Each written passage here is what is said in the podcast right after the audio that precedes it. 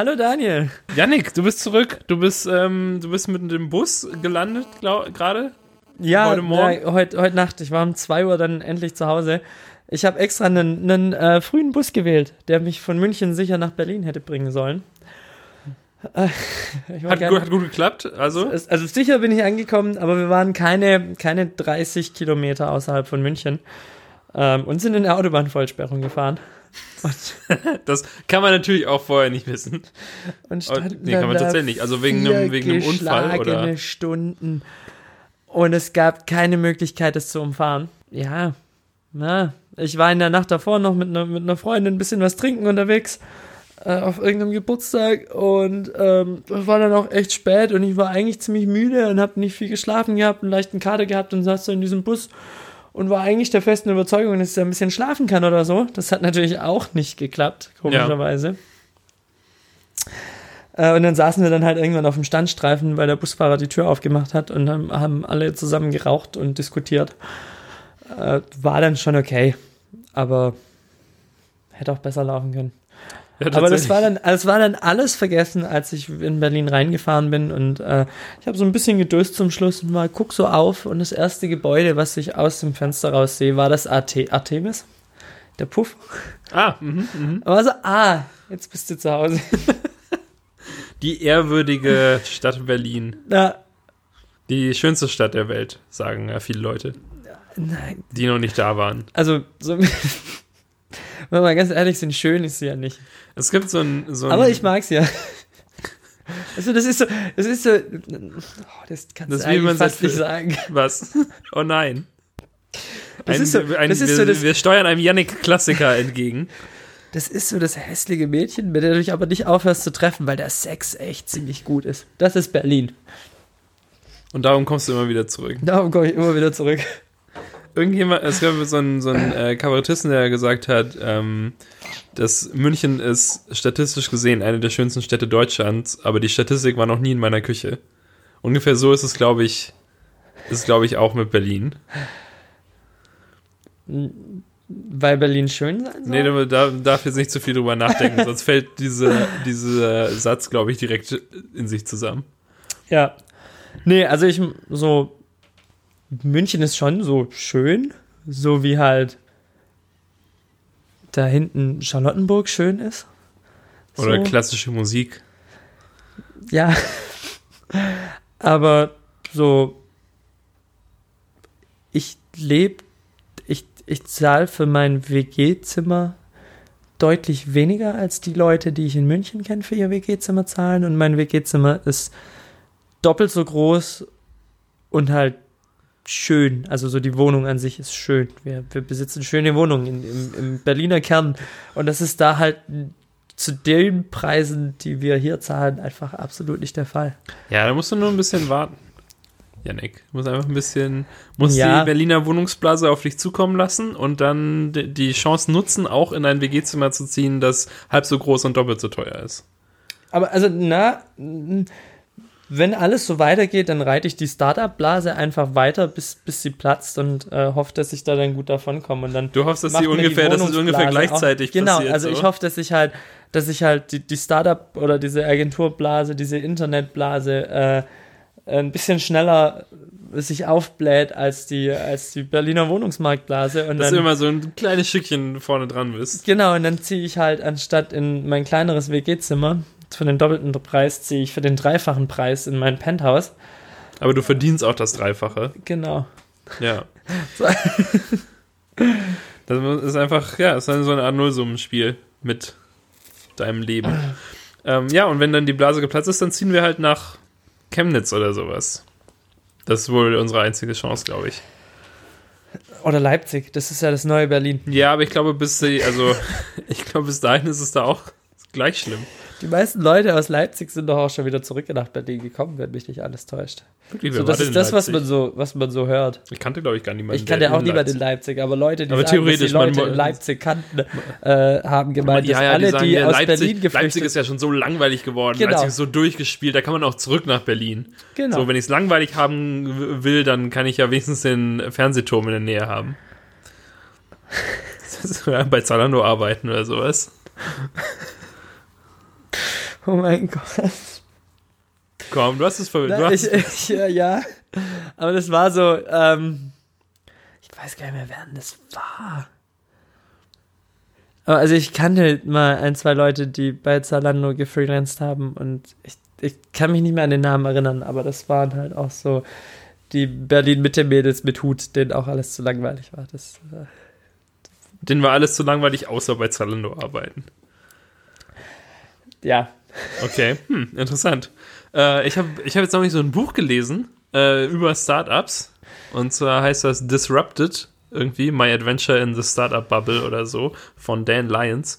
Und ähm, das war ganz interessant. Das könnte ich dir empfehlen, theoretisch. Ja, ich habe hab mir einen, einen Lesetagebuch-Account gemacht. Äh, in der Zeit, wo ich so innerhalb von anderthalb Wochen kurz zwei Bücher gelesen habe. Und mir dann sehr hohe Ziele gesteckt. Ja, das, ich hab, bin neu- neulich jetzt auch nochmal auf deinen Account gestoßen und habe dann gedacht, irgendwie, du hast so drei Bücher innerhalb von vier Tagen eingetragen und dann nichts mehr, bis jetzt. Aber dann habe ich ja auch mein Motorrad bekommen. Ach, das, das weiß ja auch noch niemand. Also ich war. Ach, soll, stimmt, wir sollen wir einfach nochmal Ja, in die noch mal- Reise springen und wenn wir ganz- das Thema jetzt eh anreißen. Ganz neu anfangen. Also, Yannick, Okay, wir haben, wir haben stopp, uns das stopp, letzte stopp. Mal. Sollen wir zurückspulen? Stopp den Podcast. Hallo Yannick. Daniel. Hallo, Yannick. Willkommen Na? zurück in Berlin. Ja, danke. Ähm, du warst, als wir uns das letzte Mal gesprochen haben, warst du gerade mitten im, äh, im, in fernen Ländern unterwegs und hast erzählt, dass du dir illegal ein Motorrad kaufen willst und dann illegal damit durch die, durchs Land äh, fahren willst. Und jetzt lebst du noch. Ich Was ist lebe noch. dazwischen passiert? ähm, ich habe mich dagegen entschlossen, ein Motorrad zu kaufen. Tatsächlich. Es war tatsächlich der Fall. Ähm, das war noch in Siem Reap und dann bin ich aber mit einem Bus über, über Phnom Penh, die Hauptstadt in Kambodscha, äh, nach, auf irgendwelche Inseln gefahren. Sagt man Kambodia? Kambodia. Kambodia. Kambodscha. Ähm, äh, ja, und dann waren wir, hing ich da auf diesen Inseln ab und ähm, da habe ich eine recht große Gruppe kennengelernt. Das war so ein ganz kleines Hostel, was halt schwer zu erreichen war, so abgelegen und so. Und die Leute, die halt an einem Tag zusammen ankamen, saßen dann alle abends so verstreut in diesem Hostel und waren so ein bisschen verloren, weil du da halt auch nichts zu tun hattest. Es gab keine Basis, es war wirklich nur dieses Hostel. Was ist das denn für, ein, was ist das denn für eine Hostel-Idee? So, ja, komm, lass uns ein Hostel ausmachen an der Stelle, die schwer zu erreichen ist. Ja, aber das war halt das Geile. Also da hast du nur die Leute gehabt, die so ähnlich gedacht haben wie du, die so für schöne Plätze halt auch ein bisschen laufen mit Samtgepäck und was weiß ich was. Leute, und, die auch an Orte kommen wollen, die schwer zu erreichen sind. Ja, du hast da halt auch einfach deine Ruhe. So, wenn du, wenn du deine Ruhe haben willst, dann läufst du zwei Minuten in den Dschungel rein oder läufst du am Strand zwei Minuten weit weg und du bist halt komplett allein. So. Und ähm, da saßen dann halt alle so verstreut und niemand kannte irgendwen und es war alles so ein bisschen awkward und dann kam das Essen. Ähm, und irgendwie sind dann so alle immer dichter zusammengerückt und es gab halt die Gruppen, die so schon zwei Tage da waren, die sich schon kannten. Und dann waren wir aber auf einmal so eine Gruppe von zehn Leuten. Und wir waren eine echt, eine echt coole Gruppe, eine echt witzige Gruppe. Ähm, das waren ziemlich gute Tage da auf der Insel. Da habe ich auch sicher eine halbe, sicher eine Woche da irgendwie versackt, obwohl ich nur zwei Tage bleiben wollte. Und ah, da habe ich mich auf der Insel, habe ich mich im Dschungel verlaufen. Das war zum Glück nur eine kleine Insel ohne, ohne große Tiere. Und du bist halt irgendwann an den Ufer gekommen. Aber da bin ich einfach in den Dschungel rein und der Weg hat sich verloren und ich habe den dann irgendwie nicht mehr wiedergefunden. Und dann bist du einfach so lange geradeaus gelaufen, Ja. bis du irgendwann wieder bin ich so lange rauskamst, gerade ausgelaufen, bis ich ans Ufer kam und am Ufer entlang laufen konnte. Ähm, ja, und da in der Gruppe war ein amerikanischer Wildland Firefighter. Der Uh. Typ war so genial. Das war so ein, so ein richtiger, breit gebauter, braun gebrannter, langhaariger, so ein richtiger, so, du hast ihn, er sah nach Abenteuer aus. So. Und ähm, der hat da mit ein paar anderen Dudes äh, die Mopeds aus, aus äh, Vietnam runtergefahren und er musste aber recht schnell wieder gehen. weil es gebrannt hat. Er hat auf seinem Pager so Oh, Feuer. Ah, verdammt. Nee, weil also die anderen, die hatten, die haben sich auch in Vietnam alle erst getroffen und sind dann so zusammengereist und er war halt der, der schon am längsten unterwegs war und er hatte halt einen Flug und wollte davor Angkor Wat noch sehen, äh, was auch irgendwie ein paar hundert Kilometer weit weg war, also zwei Tage auf dem Motorrad, aber mit einem Bus kannst du es halt in einer Nacht schaffen. Und er war dann so, ja, er möchte sein Warum ist das Motorrad mit, mit dem Bus so viel schneller? Weil du dann nicht schlafen musst, oder? weil du schlafen kannst. Ja, So. also, genau. Und Also musst kein, nicht, keine Pause einlegen. Ja, genau. Und also das machen die da auch nicht und so. Aber so ein Motorradfahren mit dem Gepäck und so, das ist schon ganz schön anstrengend. So 200 Kilometer war das Maximum, was, du an einem, was ich, oder 250 war das Maximum, was ich an einem Tag geschafft habe. Aber das war dann auch Aber wie lange fährt man da? acht Also Stunden auf dem Motorrad. Wie, wie du schaffst in acht Stunden nur 200 Kilometer? Ja. Warum? Das kann ich dir auch nicht so ganz erklären. Die Dinger, die hatten nur 110 Kubik. Und ähm, damit kommst du ja auf die 100, so, wenn es gut läuft. Aber, ja, aber es dann ist halt auch ja in viel, zwei Ver Stunden. ist auch viel Verkehr. So, okay. die Straßen sind scheiße und so weiter und so fort. Also es, es zieht sich doch ganz schön alles. Das hätte Okay. ich auch nicht gedacht. Ähm, ja, und auf jeden Fall, der wollte dann sein Moped verschenken. Und ich war so, wie verschenken? Und ich habe mir das Motorradfahren schon abgeschminkt, weil ich so ein paar Leute um Rat gefragt habe, ob ich das jetzt machen soll, Um Motorrad. das Motorrad zu kaufen. Ich habe sie um Motorrad gefragt. Was? Du hast Ach so. sie um. Janik. Ja, also ich habe sie im Motorrad gefragt und ähm, alle waren so, so, gerade ein, eine, eine Bekannte war so, ja, ähm, ich habe einen Kumpel, der ist Motorrad gefahren, Der hat einen Mot- der hat einen Motorradunfall, der lernt gerade wieder laufen. Oh Gott. Ich war so, danke für die motivierenden Worte. Die Motorieren. Nee, sorry, okay, nein. Und ähm, damit war das Thema eigentlich für mich gegessen. Und dann kam mir dieses Motorrad aber so, so zugeflogen. Und es war so, hey, guck mal, ich kann ja das Mo Wie in ich Harry möchte Potter. mein Motorrad verschenken. Da war ich so, ja, ähm, ich kenne da vielleicht jemand, der vielleicht Interesse an einem Motorrad der, hätte. der hat zwei Daumen und Interesse an dem Motorrad. Und ähm, er war nur so, ja klar, mega geil, äh, hältst mich auf dem Laufenden, schickst mir ein paar Bilder, wie du. hm, hm, hm. Und ich so, ja, gut, why not? Und er war so, ja, ein Problem gibt's da. Und ich so, ja, schieß los. Das Motorrad brennt. Fast so Es ähnlich. ist in einem stetigen Zustand des Brennens. Ich habe die Schlüssel verloren. Was? Ich so, ja, okay, Hm, Er hat es bestimmt, meinst du, er hat das Motorrad schon mit, aber schon mit Schlüsseln bekommen? Oder das weiß ich nicht. das war ist ein, ein Motorrad, das seit 20 Jahren Nee, er, muss es er muss es mit Schlüsseln bekommen haben. Das Ding war nämlich so, ich war dann so, ja, und was, was mache ich da jetzt? Und er so, ja, da vorne ist ein Mechanik, der schließt dir das kurz. Und ich so, okay. Hast du die Blue Card? Das ist so dieses, der, dieses Fahrzeugpapier quasi.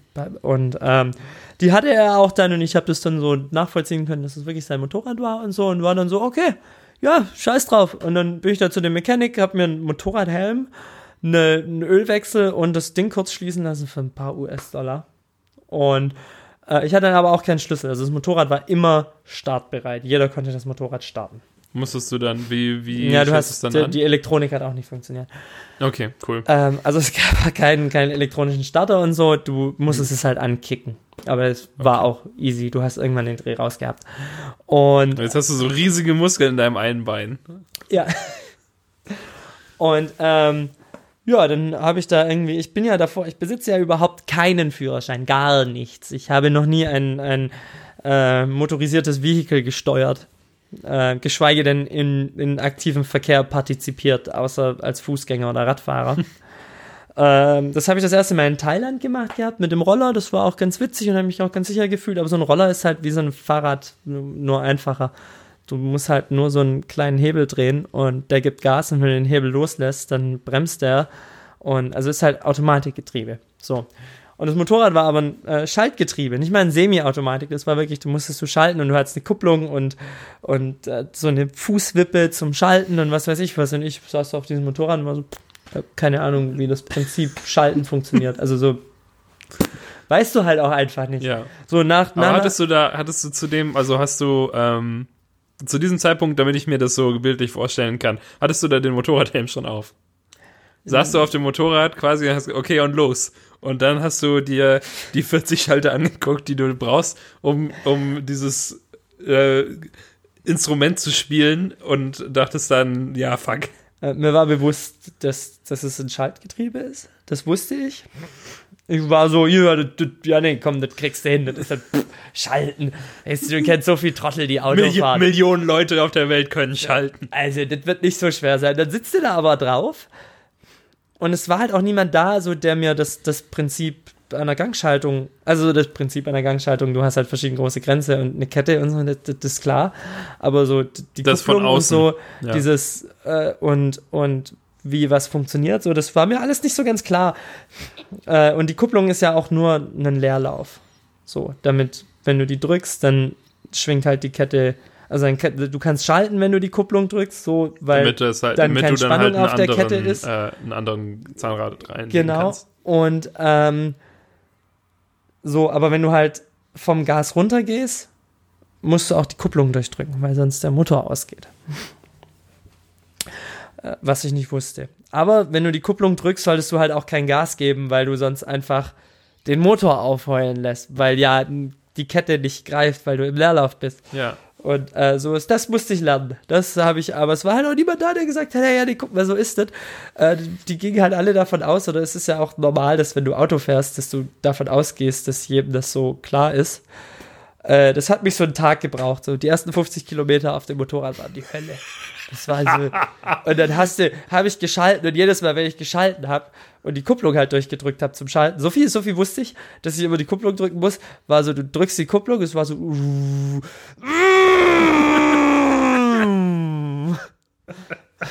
war so, Weil du auch Gas okay. gegeben hast die ganze Ja, Zeit. Ich war so, okay. Äh, Okay, das klingt nicht optimal. das klingt jetzt nicht so richtig gut. Aber ich weiß auch nicht, was ich da jetzt machen könnte. ähm, ja, aber das hat sich dann alles so ergeben. Denn ich habe dann auch in, in der ersten Stadt in Vietnam, habe ich mir direkt einen Schlüssel noch machen oder halt ein neues Schloss austauschen lassen, die ganze Elektronik austauschen lassen. Ah, der, also da konntest du das dann machen, oder wie? Ja, also ich wollte es halt in Kambodscha nicht, weil der, das war halt direkt an so einem Touri-Spot, wo wir waren und der, der Mechanik hat halt horrende Preise gehabt. Und in Vietnam war ich zuerst in so einer winzigen Stadt, wo kaum White Boys waren und dann äh, war das alles recht, recht billig auch und äh, ja, von da aus bin ich dann äh, mit einem Mädel Richtung äh, Ho Chi Minh gefahren und die kannte die Strecke schon und weil die von Ho Chi Minh schon kam, runtergefahren ist und so und war dann so, ja, ja, komm, fahr mir einfach hinterher, ich bringe auch zu dem Hostel und dies und das und wir haben uns aber dann trotzdem mit der Zeit so gnadenlos verschätzt. Und wir haben extra so geplant, dass wir so eine Stunde vor Rush Hour da sind. Wir sind natürlich mitten in der Rush Hour in Ho Chi Minh angekommen. Perfekt. Und es ist. Für es dich ist, als Fahranfänger natürlich Ja. ein Traum. Ah, Ich hatte da schon, also ich bin in Kambodscha da schon eine Woche gefahren gewesen, aber nie so richtig große Strecken. Ich war halt, hatte halt eine so eine richtig große Strecke davor bis jetzt gefahren. das ja, und war's. halt auch noch nicht, äh, noch nicht Rush Hour, oder? Auch noch nicht. Ähm, ja, und dann kommen wir da so an und es war so, so in die Stadt reinfahren war die Hölle. Das war so richtig krass, weil da halt auch noch richtig Tempo war. Und es war so, es war aber auch nicht dieses, nicht so wie, wie dann später auf den Highways, so, so gegen Ende bin ich da auch viel Highway noch gefahren, weil im Norden das halt einfach der beste Weg war, um voranzukommen. Und da sind halt ultra viel LKWs und die, so, und, aber das war dann auf dem Highway, es ist so eine Geschwindigkeit, du weißt, wenn du einen Fehler machst, bist du tot, aber du weißt auch, es ist ein schneller Tod. So. Aber das war in diese Stadt rein, das war so, so eine Geschwindigkeit, wo du dir 100% sicher warst, es richtig, richtig weh tut, wenn du, wenn du einen Unfall baust. Und es tut auch richtig lange weh. Und du überlebst es dann auch noch. Du, die, die Chance, dass du überlebst, ist schon da. Und, aber wenn du nicht überlebst, dann stirbst du in einen richtig schmerzhaften Tod. So, das war so diese Ja, und wenn du überlebst, dann ist so- es halt auch sehr lange schmerzhaft. Ja. Und dann musst du auch noch weiterleben. So, Ohne Bein. Das war, das war so richtig, das war richtig hart. Da war ich so richtig unter Strom. Und dann aber so in der Stadt ist es dann noch langsamer geworden und da war dann halt auch, da waren die Rollerspuren dann so abgesondert und so und irgendwann waren auch weniger Autos da und so und dann bist du halt in so einem Schwarm Motorroller. Und ähm, so, die Spiegel waren irgendwann total irrelevant. Du hast keinen Blick nach hinten riskiert. Das, das ging einfach auch nicht, weil du halt so dicht von vorne fährst. Also ich hätte so mit einem mit einem Stoßen aus dem Ellbogen hätte ich irgendwie einen Dominoeffekt auslösen können und alle wären umgefallen. Alle Motorradfahrer in Ho Chi Minh wären Genau. gleichzeitig umgefallen. Und ähm, aber es war dann auch so, war so wie so Computerspielen oder so, wie so ein Jump-and-Run-Spiel einfach. Es ging einfach nur darum, die einzige Regel, die es zu befolgen gab, war, fahr einfach niemandem hinten rein. Die anderen hinter dir machen genau das Gleiche. Und wenn jeder das macht, dann geht es gut. Und aber es war auch so eine Geschwindigkeit, so, hey, im allerschlimmsten Fall brichst du den Arm, aber stehst auf und lachst und bist so, und dein Arm ist, so, das ist alles gut. Und äh, dementsprechend war das dann auch, hat es dann auch zum Schluss die letzte Stunde in Ho Chi Minh dann auch wirklich so in der Innenstadt so richtig viel Spaß wieder gemacht. Und ich meine, der, also erstaunlicherweise ist dir ja nichts passiert, oder? Ja, nee, mir ist nichts passiert. Also mir ist nichts passiert. So, also mir ist. Wem ist was passiert? Ähm, dazu kommen wir später noch. Ich will Okay. einfach ein bisschen, ich wird bei der Chronologie bleiben. Da sind Okay, noch echt okay. ein paar, paar gute, gute Punkte bei. Ähm, Ich meine, du wurdest ja nie von Unfällen irgendwie heimgesucht, oder? Sondern immer nur von Viren. Das in Laos war ein Virus, ansonsten ging es mir eigentlich ziemlich gut. So, ich habe ein bisschen Schnupfen noch gehabt zwischenzeitlich, aber sonst auch nichts nichts Dramatisches. Und in Indien eine richtig üble Scheißerei. Also indisches Essen war Ja, lass uns War- bei der Chronologie bleiben. sehr gut, aber das war so ein, das war ein Detox quasi. So, du hast was Falsches gegessen und dein Körper hat sich, Gleich ausgest- umgestülpt. genau. Ja, super. Und ähm, in, in Südostasien war es halt so im schlimmsten Fall so gut, ich war halt ein paar Tage mal krank, äh, so halt wegen Essen, aber das war so das Allerschlimmste. Normalerweise war es so, du hast was Falsches gegessen und es war dann halt alles so ein bisschen, war, war so ein schöner Cremeschiss.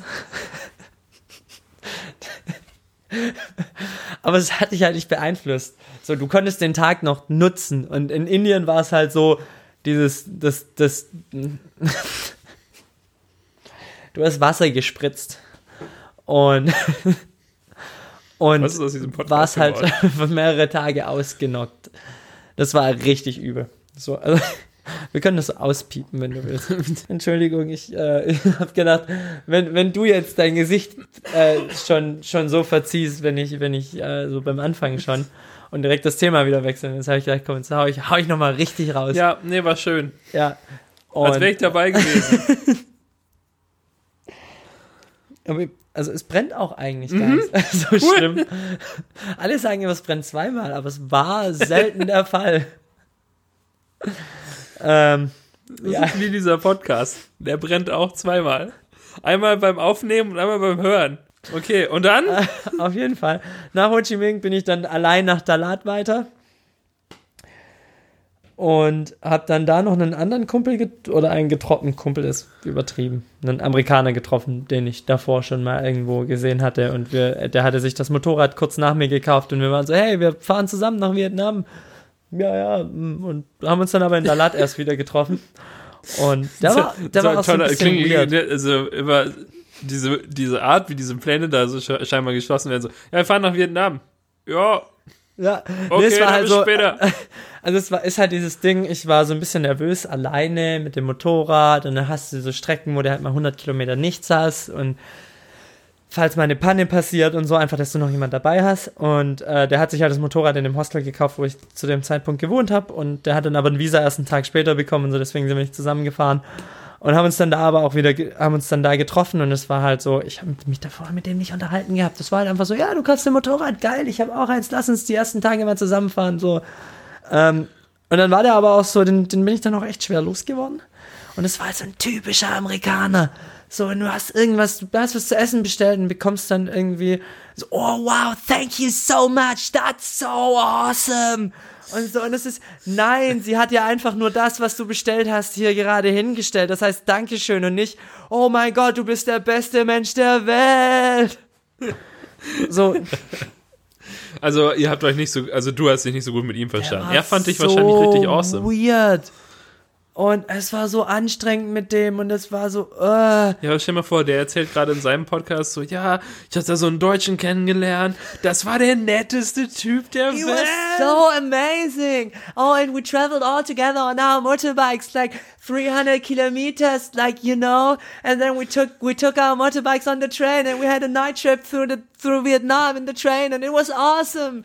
And then we had like so good food, you know. Can you imagine that? It was like crazy. Den Podcast würde ich mir sofort anhören. Falls den irgendjemand findet, bitte schickt, schickt ihn doch an uns.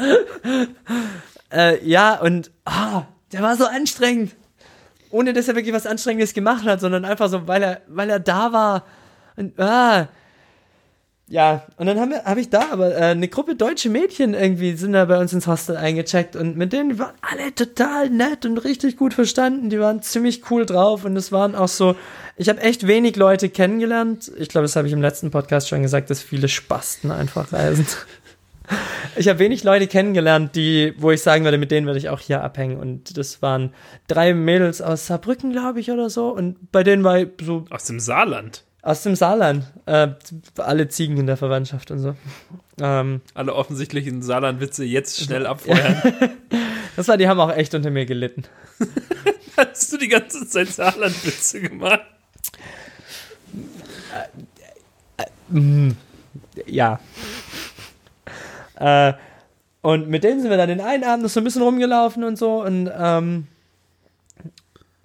hier Garrett, der Amerikaner, hat dann mit, die waren auch zu viert, glaube ich, am Anfang unterwegs äh, und haben sich dann auch aufgeteilt gehabt und so. Und mit der, die dann quasi aus dieser Gruppe auch rausgesplittet wurde, ähm, mit der hat Garrett dann auf Facebook connected gehabt, weil die schon so sehr, sehr flirty waren die ganze Zeit.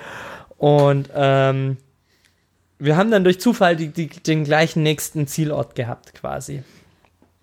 So ein paar Tage später. Und ähm, Garrett hat dann mit der geschrieben und gemeint, hey, wir lass uns auch in das Hostel gehen, wo die sind und so. Dann haben wir uns da wieder getroffen und davor, der Abend davor war halt, man hat halt ein bisschen geredet, ein bisschen was getrunken und wir mussten am nächsten Morgen früh raus und es ist dann auch so, pff, das wäre halt sowas gewesen, das hätte sich so direkt verlaufen. Und dann haben wir uns aber in Hoi An nochmal getroffen und dann da auch recht viel miteinander gemacht. So, der, der, ich war da dann krank, lag auch noch so einen halben Tag im Bett und eine aus der Gruppe war halt auch krank und wir haben uns dann äh, quasi Ibuprofen geteilt und uns gegenseitig bemitleidet. Das war ganz witzig. Das sind so die Erlebnisse, die zusammenschweißen. Und dann hat man sich so, so ein bisschen verbrüdert quasi. Ähm, und ich habe mich dann da von Garrett getrennt und bin dann mit denen nach, nach Da Nang, was so 20 Kilometer weit weg war. Und wie bist äh, du ihn dann jetzt losgeworden? rüber. Ich hab, ich weiß gar nicht mehr, wie es war. Das war aber auch so. Äh, die Mädels haben gesagt, die fahren da rüber und er war noch so, er hat sich aber da noch mit irgendwie ein paar anderen Leuten noch äh, irgendwas treffen wollen oder so. Und ich war so, ja, ja, ich fahre mal mit denen die 20 Kilometer wieder nach Norden und wir treffen uns dann da, wenn wir weiterfahren und so. Und dann haben wir uns aber nie wieder getroffen. So, mh, Das erzählt er bestimmt auch in seinem Podcast. vermutlich. Aber mit Tränen. Yeah, like he was so amazing, and he was like, yeah, like, dude, we can meet there and drive together to the next city, but he never wrote me again. I hope he's not Like, dead. I hope he's still alive, man. He was like a good, one of the good mans, you know? he was like, was like a brother to me. like, God bless him, man. God bless America. And Yannick. ähm, ja, und äh, die eine war, ist dann bei mir auf dem Moped noch mit rübergefahren. Äh, und wir haben erstmal das Motorrad kaputt gefahren. Ich weiß gar nicht, es war, es war glaube ich, der Vorderreifen, den wir platt gefahren haben und irgendwas war mit, mit so, es war so wirklich der erste Tag, wo ich mal jemand hinten drauf habe. Und dieses Motorrad ist so quasi auseinandergefallen. Meinst du, das Äh, Motorrad war eifersüchtig? Vielleicht. Ich habe auch wirklich eine starke Emotion. Ich, ich kann Menschen nicht verstehen, die Sachen Namen geben. Das kann ich auch immer noch nicht. Aber ich konnte vor meinem Motorrad auch nicht verstehen, wie man emotionale Bindungen zu Autos und so Sachen so aufbauen kann. Jetzt, jetzt kann ich's. Ich glaube, das ist halt, das hängt wahrscheinlich auch damit zusammen, ob de, der Gegenstand, wenn, de, wenn der einfach perfekt ist. Wenn du so ein, wenn du so ein perfektes Motorrad hast, mit dem du einfach von A nach B fährst, dann würde ich, also dann würde ich, glaube ich, auch keine so eine Verbindung unbedingt dazu aufbauen. Aber wenn der so eine, wenn es so einen Charakter hat und wenn das einfach, Oh ja, es hatte es- so viel wenn es Charakter. einfach, wenn es einfach kaputt geht, eine sobald man eine Diva. Frau in die Nähe bringt, dann da, da ist so ein gewisser Charme irgendwie dabei. Ja. Und ähm, ja, kurzum, dann waren wir da noch ein paar Tage und dann von da nach Hue gab es so einen richtig schönen Bergpass, den, wo du dann halt so Easy Rider Touren hieß. Das konntest du buchen, dass du dir einen Roller mietest und die Leute kümmern sich um Schippen, äh, bringen dein Gepäck nach Hue und du nimmst einen Roller von denen und fährst den nach Hue und kannst ihn da wieder abgeben. So. Das sind 80 Kilometer. Und da sind so ganz viele Sachen, die du sich lohnen zu sehen auf dem Weg, wo du dann überall anhalten kannst und so. Und du bist ja auch für die 80 Kilometer den ganzen Tag unterwegs. Und ähm, das wollten die dann machen und ich war ja mit dem Motorrad und die haben dann äh, zwei Scooter mal gemietet gehabt. Und ich hatte die, die Daria auch wieder hinten drauf, weil es halt doch einfach geiler ist, auf einem Motorrad mitzufahren als auf einem Roller. Und dann waren wir auch keine, wir waren noch nicht mal aus Danang raus, da ist mir der Hinterreifen kaputt gegangen. Erst der Vorderreifen und dann der Hinterreifen. Zwei Tage später der Hinterreifen, wieder mit der gleichen Person hinten drauf und ich war so, oh, Und es war ein Sonntag und die Mechanics hatten nicht offen und ich war halt so, hey, komm, jetzt fährst du mit dem Scheiß auf den Plattenmann, damit fährst du dich jetzt zum Mechanik. Damit habe ich mir die Federung hinten komplett kaputt gefahren und so. Also so richtig dieses Motorrad zerstört. Und ähm, hab dann noch, als ich da dann liegen geblieben war und nicht mehr weitergekommen bin, ist dann ein, ein total süßes, also die anderen habe ich vorgeschickt, gesagt, kommt, geht ihr mal das Ding anschauen, ihr müsst ja hier eh wieder zurückkommen. Ähm, und dann sehen wir weiter, wie ich fahre. Und dann ist so echt süße Vietnamesin vorbeigekommen, die so, äh, die macht so, die, also süß im Sinne von, also nicht so, du hast mich gerade so angeguckt. Verstehe schon. Die war sehr hilfsbereit. Das, die war jetzt, die war, glaube ich, auch älter als ich. Aber die war halt so, so, die war so, hey, ja, mh, kann ich dir irgendwie helfen? Du siehst so verloren aus, ich sehe, mein Motorrad ist kaputt. Und, Aber so, Motorrad kaputt. Motorrad kaputt? This is so awesome, my fucking nice motorbike. And like, this is so bad. Warte, Yannick, you know, das wäre der it just perfekte- broke down, you know? It's like, I have no idea how to go. Das ist ja so gut. Du stehst da mit deinem kaputten Hinterreifen und dieser hier Garrett kommt wieder vorbei und sagt, Yeah, man, I finally found oh, you so again. awesome, This is so awesome. Oh, nice, I man. followed Oh. your tracks for 500 Kilometer. Ja, und ähm, die hat dann, äh, die hat dann gemeint, so, ja, guck mal, da vorne ist ein Mechanik und hier ist meine Nummer, falls du irgendwie nochmal Hilfe brauchst oder eine Übersetzung brauchst. Die Vietnamesen waren auch sehr schlecht im Englisch sprechen. Und sie hat recht gut Englisch gesprochen und sie so, hey, wenn du irgendwie Hilfe brauchst, irgendwas, ich habe halt freien Tag, call me.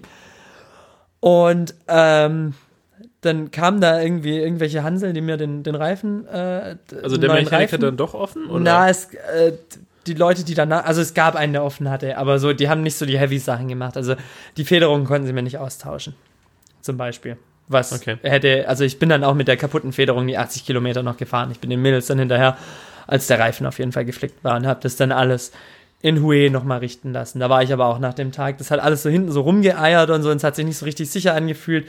An dem Tag ist mir dann auch noch die Klatschkupplung gerissen oder so und dann musste ich da auch immer noch so die oder die hatten halt nicht mehr richtig gegriffen und es war immer so scheiße zu fahren und da war ich richtig gestresst. Der Tag war die Hölle und dann ist mir mein iPhone auch noch aus dem ich hatte so einen Navigationshalterarm dran und da ist mir das iPhone dann auch noch rausgefallen und es war so ein richtiger Dreckstag. Irgendwann ich war so, boah, das scheiß Motorrad verkaufst du jetzt.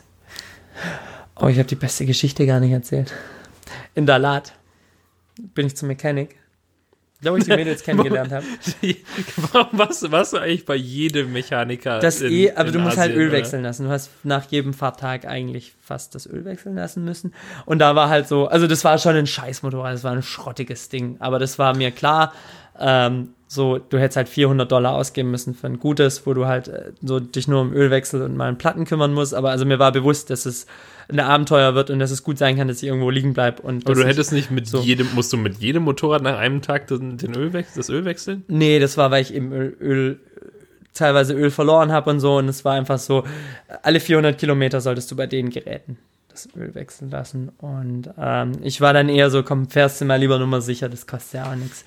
Und machst es halt öfter mal. Und dementsprechend habe ich viel Mechanics gesehen, aber ich hatte auch viele kleine Breakdowns. So nichts Gravierendes, nichts, wo ich gesagt hätte, okay, also das mit dem Reifen war das Schlimmste. Ähm, ja, dann habe ich das Öl wechseln lassen und ähm, die haben das halt alles aufgeschraubt, weil die auch noch mal so ein paar, ich habe das so Full Service machen lassen, dass die halt auch alle alles mal aufmachen und alle Schrauben anziehen und so. Und dann hat er irgendwann gemeint, so fasst mir so einen Tank so unten ran und meint so, oh, no good, no good. Und ich so, what, what no good? Du fängst dann halt auch an, so zu, so zu reden, wie die einfach, ums, ums simple zu keepen. Mit Simple Stupid. Ja, und ähm, der hat dann da so ein bisschen rumgekratzt und dann ist da so ein Ticken Lack abgegangen und es ist Benzin aus meinem Motorrad geschossen. Und es war halt aber auch so, es war da auch alles feucht drumrum und so. Und ich war so, oh, yeah, no good. und, ich war, Konntet euch drauf, drauf einigen, dass es wirklich no good war? und ich war dann so, so, ja, und nu? Was machen wir jetzt? Hast du einen neuen Tank da? Ja, so, neuer Tank. Holt einen Sekundenkleber und eine Handvoll Sand. Ich war so, okay. No good. Ich war so, no good, no, no, no. Und er hat einen Sekundenkleber drauf und Sand draufgeschmissen, Sekundenkleber drauf und Sand draufgeschmissen, so, so zuzementiert quasi. Ich habe ihm dann versucht zu erklären, dass wir in Europa, also so, dass wir da halt Benzin verwenden, um Kleber aufzulösen. Das wollte er aber auch nicht hören. Hat er gemeint, no, Wissen no, Sie no. in diesem Europa, gut. aus dem ich komme? Ähm, ja, und das hat dann aber auch zwei Wochen gehalten und ich war dann irgendwann so, ja, der wird schon wissen, was er tut. Ich vertraue dem mal. Und ähm, Hast Hat du er aber auch auch ab und zu geguckt, ob es, äh, ob es noch hält? Oder? am Anfang so ein bisschen, aber irgendwann auch nicht mehr.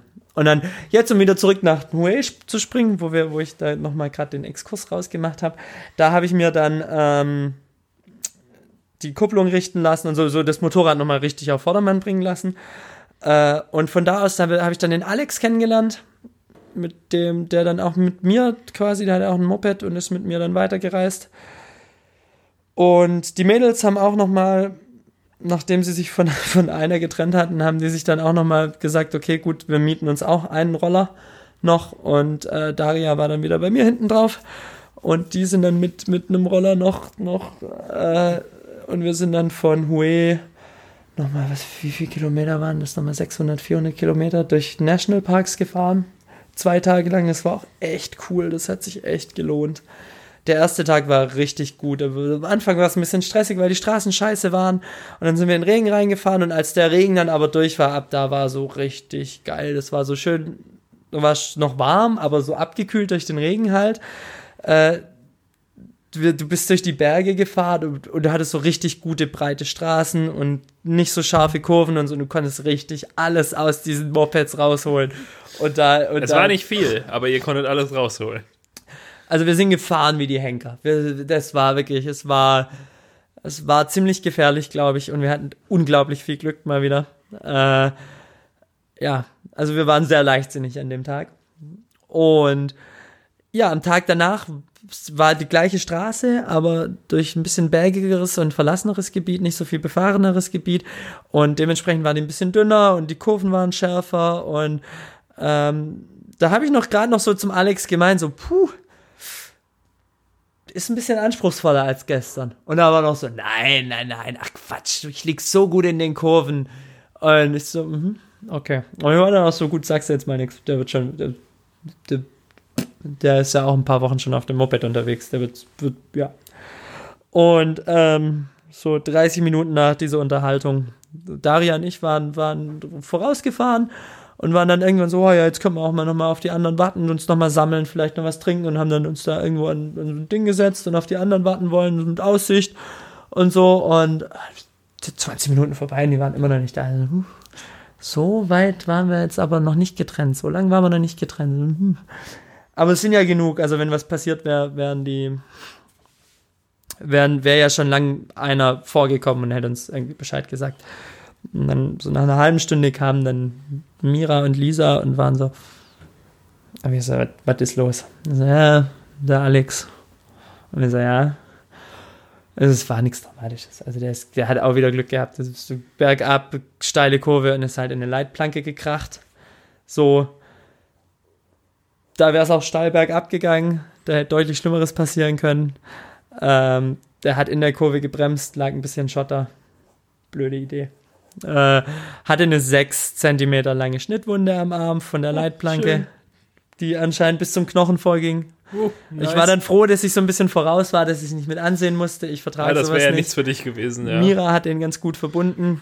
Und ich habe ihn dann hinten raufgenommen und es war halt so 200 Kilometer weg von, oder, oder so 150 Kilometer weg von jeglicher Zivilisation. So, ja, dann machen wir jetzt. Habe Also ich den hinten ihn raufgenommen. Die Mira musste dann noch, weil die so, so, die war, die am ehesten noch so, die hat auch den Roller gefahren und war halt so die, die am ehesten noch so sicher war, was so Gefährte anging. Die haben wir dann, so, ich, ich habe Alex genommen und bin mit dem los und wir haben Mira kurz das Motorrad erklärt, wie es funktioniert. So, lern mal. Die hat es aber auch echt gut gemacht. Die hat Ja, das hat so eine Kupplung, das merkst du dann schon. die hat das Motorrad die restlichen Kilometer noch, noch nach Hause gefahren. Oder, oder fast ganz. Also irgendwann ist sie dann, äh, irgendwann ging es nicht mehr an und es war so, ne, chronologisch. Auf jeden Fall ähm, äh, haben wir uns dann von denen getrennt und sind einfach vorausgeballert, auf, in, in der Hoffnung, irgendwo ein Krankenhaus zu finden, was natürlich nicht funktioniert hat. Und dann, das war aber in der Grenznähe von Laos. Und weil die Länder doch nicht so ganz cool miteinander sind, gab es da überall so Military Bases. Und wir sind da ich bin einfach reingefahren auf dieses Militärgrundstück und die waren also, no, no, no, no, you can't be No here, like, good, don't no go good. on this property. Und, und die waren, also die waren so richtig threatening. Und es war so, Leute, ich, ja, ich verstehe das alles, alles gut, aber guck mal da, der Arm. Und dann waren die so, oh, okay, sorry, come with us. Und ähm, die haben den da genäht. Äh, da hättest du acht Stiche für gebraucht, haben sie mit drei Stichen gelöst. Mit drei. Das war so ein dicker Draht. Oh Und der hat das Gott. mit so einem Fischerhaken genäht oder so. Das war so richtig weird. Aber die haben ihn zusammengeflickt und es ist, es hat sich zwar gnadenlos entzündet, es war nicht sauber, es war alles so. pff. Aber er war auf jeden Fall, er hatte das Gefühl gehabt, geflickt geworden zu sein. Oh, ja, aber. Puh, aber. Also hat sich Wir haben das zwei Wochen, oder? wir haben das zwei Wochen dabei erstmal belassen und ihn erst in Hanoi ins Krankenhaus gebracht. Oh Gott.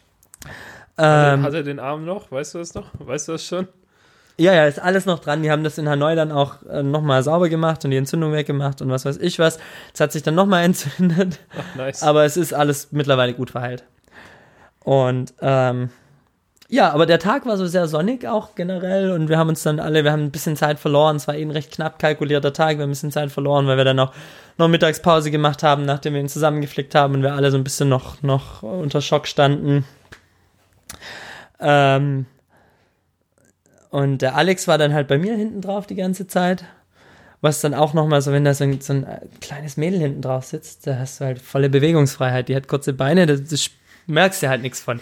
So klar, du merkst es halt in der Kurve, dass ein bisschen mehr Gewicht auf dem Motorrad ist, aber du, du merkst die Person an sich nicht, weil halt genug Platz ist. Aber wenn da ein Typ drauf sitzt, der genauso groß ist wie du, dann hast du halt die Beine überall und du bist so, oh, okay. Und du bist so, ah, so, das ist jetzt echt kuschelig hier auf dem Motorrad. Und es war halt auch Also schon hast du dir so ein einen Beiwagen gebastelt. Und was? So einen Beiwagen? Das wäre ein Beiwagen, das würde ich auch gerne mal fahren mit Gespann dran, ja. Würdest Ja. du gerne also würdest du im Beiwagen gerne sitzen oder auf dem Motorrad? Beides Gleichzeitig. gleichzeitig. Cool. Und hinten drauf auch noch. Das wäre ein cooler Zirkustrick.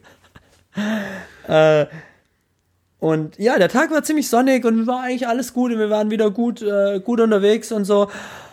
Und waren so, ja, easy, das schaffen wir, bevor es dunkel wird. Und ging eigentlich nur noch bergab und so. Und dann ging es noch so ein bisschen bergauf.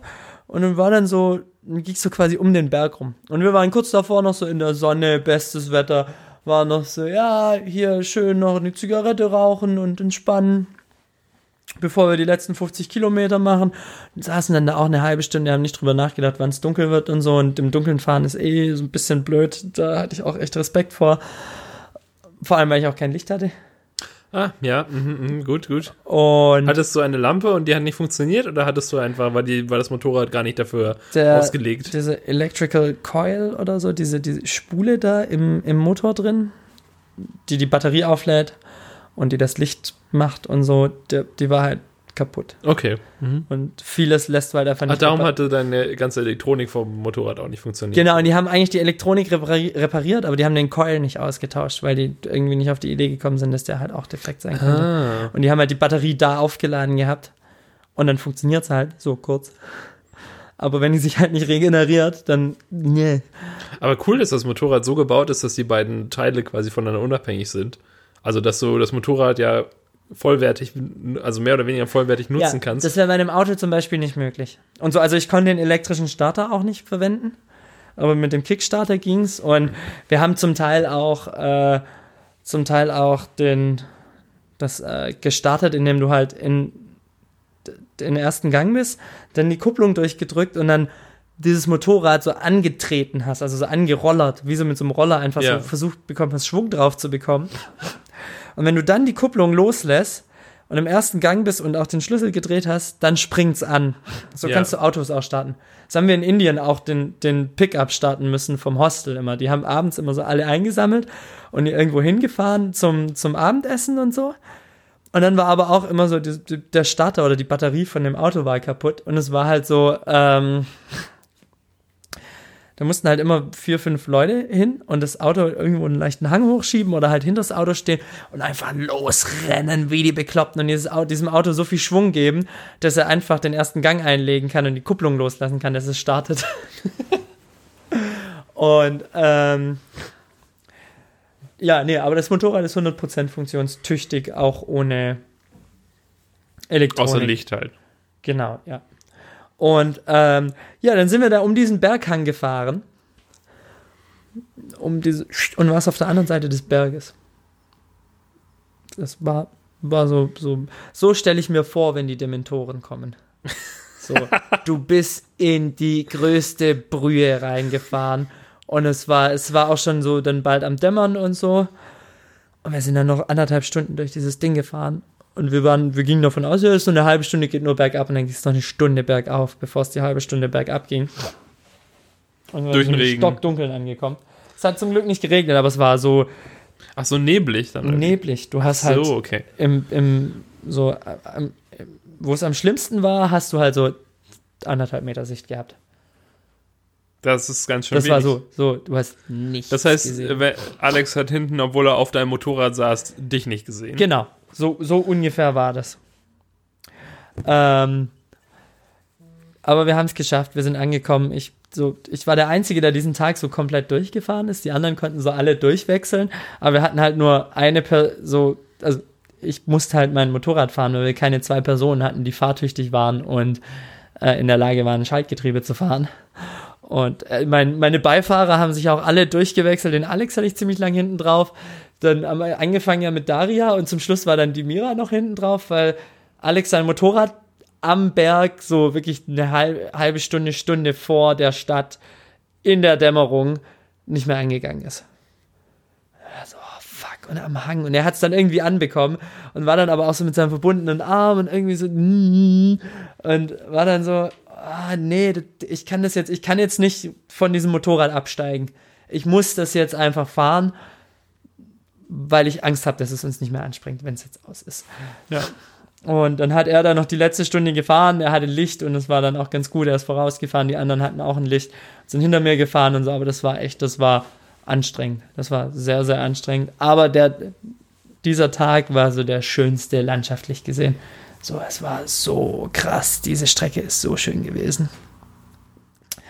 Ja, und danach hatten wir noch irgendwie einen krass verregneten Tag, wo wir so pitchnass geworden sind, trotz Regenponchos und Regenjacke und Regenhose und was weiß ich was. Und dann noch so ein paar, paar Tage, die so Highway-Fahrten, wo du dann halt Slalom zwischen den LKWs durchschießt und so. Das hat auch echt noch Spaß gemacht. Ähm, ja, aber das waren so die, die Moped-Geschichten. Was denn, das war's jetzt? Das, nee, also ich kann jetzt noch von Indien erzählen. Sollen wir erst äh, Werbung machen? Sollen wir Werbung? Ja, lass uns erstmal Werbung machen. Erstmal die Werbung. Erstmal die Werbung. Ich würde Werbung machen dafür, dass ich äh, meine Bachelorarbeit fertig gemacht habe. Ja, dann mach mal. Das könnte ich ja kurz äh, Ich habe jetzt, ich hab jetzt auch echt äh, ziemlich, ziemlich viel geredet. Eben, ich könnte dir kurz sagen, ich habe es, ich habe es tatsächlich geschafft. Ähm, diese, diese ominöse Bachelorarbeit, als wir das letzte Mal telefoniert haben, hatte ich die schon abgegeben da? Ähm, wir haben auf jeden Fall danach noch telefoniert, aber ich weiß nicht, ob das privat war oder ob das. Wir haben eigentlich nur Podcast Wir haben telefoniert. eigentlich nur für den Podcast richtig telefoniert. Und einmal aber, also haben wir, wir noch, haben auf jeden Fall einmal haben wir noch telefoniert, aber nur für ungefähr eine Minute, weil wir so irgendwie 40 Sekunden Verzögerung zwischeneinander Oh hatten. ja, ja, wir haben es versucht. Das war, das, das war in Hanoi und ich war so, ich habe mir extra so ein richtig schickes Hostel gegönnt, was so 9 Euro die Nacht gekostet hat. Richtig Premium, richtig Luxus. Das war für da unglaublich viel. Ich habe normalerweise 3, 4 Euro die Nacht gezahlt. Und, ähm, jetzt rede ich mit diesem Filter im Mund, sorry. Äh, Janik hat auch angefangen zu rauchen. Weil es ist schockierend. ich habe schon sehr übel einen von meiner Mutter auf den Deckel bekommen. Die selber raucht und dementsprechend einfach nicht, nicht das Recht hat, Wieso, das finde ich, das finde ich immer so ein schwaches Argument, weil wenn dir so ein, wenn dir so ein äh, drogenabhängiger äh, äh, Obdachloser irgendwie sagt, dass du keine Drogen nehmen sollst, dann hat er ja trotzdem auch recht. Ja, aber du kannst, also, ja. Vergleichst du meine Mutter gerade mit einem Drogenabhängigen Obdachlosen? Genau, und die Bachelorarbeit habe ich dann ja, ich hatte ja irgendwie 16 Wochen Zeit, habe vier Wochen intensiv dran gearbeitet, die vier Wochen vor der Abgabe und habe das dann Anfang Februar abgegeben und so und äh, es war dann eigentlich angedacht, dass ich Anfang April so ein ähm, mein Kolloquium machen muss, wo ich Mhm. dann halt das irgendwie verteile, also noch eine so eine 15 Minuten Präsentation halten muss über die, die Arbeit und dann irgendwie eine halbe Stunde Fragen beantworten oder so. Ähm, das wurde dann allerdings nochmal verschoben. Und zwar wirklich irgendwie sehr, für, für mich sehr kurzfristig, weil es war dann einen Tag vor der Präsentation, vor dem Datum. Und der Zweitbetreuer, der auch bei mir in der Firma arbeitet, hat gefragt, in welchem Raum das, dieses Kolloquium eigentlich stattfindet. Und ich habe nochmal in meinen E-Mails geguckt, stand nirgendwo, es stand nur das Datum. Also habe ich bei der Prüfungsverwaltung der HTW angerufen und gefragt, in welchem Raum das ist. Und die Frau war erst ganz verwirrt und hat auf ihre Liste geguckt und da stand ich nicht drauf. Und dann hat sie nochmal gefragt, wer, wie ich heiße und sowas. Oder keine Ahnung, das hätte sie eigentlich schon wissen. Irgendwas hat sie nochmal gefragt. Und dann ist ihr eingefallen, dass mein Kolloquium abgesagt wurde, weil ich die letzte, weil ich noch eine Klausur offen hatte. Hatte ich tatsächlich auch irgendwie. Also an einem Dienstag hätte meine äh, mein Kolloquium stattgefunden und einen Tag danach hätte ich noch diese letzte Prüfung geschrieben. Ja. Und ich nahm an, weil mein Kolloquium auf diesen Tag, auf den Dienstag gesetzt wurde, das wäre irgendwie okay, war es Ja. aber nicht. Ich, das war so ein AWE-Fach, das heißt, das gibt zwei Punkte von den 180 Leistungspunkten im, im Studium. Und ich muss das aber erst machen, bevor ich mein Kolloquium halten darf. Weil sonst, wenn ich das nicht bestehe, und das war ja der zweite Prüfungszeitraum, weil ich im ersten das gar nicht erst versucht hatte, weil Ja. das irgendwie zwei Tage vor meinem, vor der Abgabe der Bachelorarbeit war. Wenn ich das nicht geschafft hätte, hätte ich ja noch ein Semester länger studieren müssen Ja, irgendwie. Und äh, darum, genau, und dann wollten die es nicht und dann musste ich halt erst dahin gehen und sowas. Habe aber in der Klausur eine 1,0 geschrieben sogar. Ah, ja perfekt. War also völlig unbegründete Sorge eigentlich. Und dann äh, wurde ein neues, neuer Termin angelegt, aber erst Ende April. Ja, Also hatte ich nochmal und, und meine Präsentation zu dem Zeitpunkt war schon zu so 60 Prozent fertig oder 70 und oder sie so. ist dann genau auf diesem Level Sie ist auf diesem Level geblieben für die zwei nächsten Stunden zwei- vor Ja, dieser genau. Präsentation. ich habe halt, ich habe äh, ähm, nur bis Mittwoch oder sowas gearbeitet. Einfach so, also so, so war, also weil ich jetzt halt immer noch als, als Werkstudent da gearbeitet hatte und so und dann habe ich bis Mittwoch gearbeitet und dann hätte ich ja die, äh, das Kolloquium wäre wieder an einem Dienstag gewesen, dann hätte ich ja Donnerstag, Freitag, Samstag, Sonntag und Montag Zeit Ja. gehabt, um die Präsentation richtig, richtig geil zu machen. Ja. Montagabend, nee, Montagmorgen, bin, also Montagmorgen so gegen 13 Uhr bin ich aufgewacht Ja. und habe gedacht, und am Sonntag, also am Tag davor hatte ich auch noch Geburtstag. Und dann habe ich gedacht, ja, eigentlich könnte ich ja dann noch einen Kuchen machen, dann bringe ich den Kuchen morgen mit ins äh, Büro, nachdem ich beim Kolloquium war und dann halt so Kuchen für meinen Geburtstag und für die Bachelorarbeit, die ich dann hoffentlich, oder für den Bachelor, den ich dann hoffentlich Ja. bestanden habe. Also musste ich natürlich erstmal einkaufen gehen, so ein Kuchenrezept, habe so einen Apfelkuchen gemacht und, gemacht und sowas. Und dann abends habe ich noch, ich habe noch mit meinem Bruder telefoniert an dem Tag irgendwie, während ich den Kuchen gemacht habe. Dann so gegen 22 Uhr habe ich gedacht, Oh. jetzt muss ich aber mal die Präsentation machen. Und habe mich dann da hingesetzt, habe die irgendwie fertig gemacht, habe dabei auch nochmal mit meinem Bruder telefoniert und habe hab ihm, also habe mit ihm so die Präsentation durchgesprochen. Er hat mir gesagt, was er noch irgendwie noch nicht so äh, verstanden hat oder was er noch nicht Ja. so gut fand und sowas. Haben wir es noch ein bisschen überarbeitet. Bin ich um 3 Uhr ins Bett gegangen und die Präsentation war am nächsten Tag um 12 Uhr irgendwas. Ja. War aber unproblematisch. Ich bin also bin rechtzeitig aufgewacht, habe die Präsentation noch zweimal durchgesprochen, bin dann hingefahren in die Hochschule, habe mich mit meinem Zeitbetreuer getroffen. Wir sind dann dahin gegangen und irgendwie die Professoren kamen exakt um 12.45 Uhr. Also wir standen, wir waren dann halt im Raum, der Raum war schon offen, ich hab, hatte schon aufgebaut und so und ich war dann halt, also dann war ich auch so ein bisschen nervös die letzten Minuten, bevor es angefangen hat, bin dann irgendwie so durch den Raum, diesen relativ kleinen Raum irgendwie durchgelaufen, hab so gedacht, wo sind die denn? Sind wir im richtigen Raum? Ja. Bin ich, ist der richtige Tag irgendwie sowas? Hab noch mal in die E-Mail Ja. geguckt, war alles richtig irgendwie und habe ich gedacht, ja, aber in fünf Minuten geht's los, warum ist denn hier noch niemand und sowas? Und die kamen halt irgendwie 12.44 Uhr oder sowas, kamen die beiden Professoren angelaufen. Ähm, und dann habe ich die, dann ging es auch gleich los irgendwie und ich habe, äh, es war irgendwie unproblematisch. Also ich habe in der Bachelorarbeit eine 1,3 gehabt und in der Präsentation eine 1,0. Ja. Das heißt, jede weitere Sekunde, die ich vor 22 Uhr angefangen hätte, wäre einfach verschenkte Zeit für mich gewesen.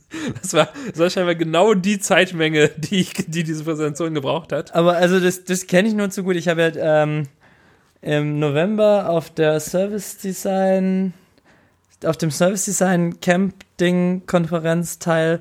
Äh, Wie auch immer das, ja. ja, ähm, da haben wir ja auch äh, äh, mein ehemaliger Chef hat das ja mitorganisiert und der hat gemeint, Leute, ihr könnt alle Tickets für haben, wenn ihr wollt, ist alles cool, aber ihr müsst dann einen Talk halten.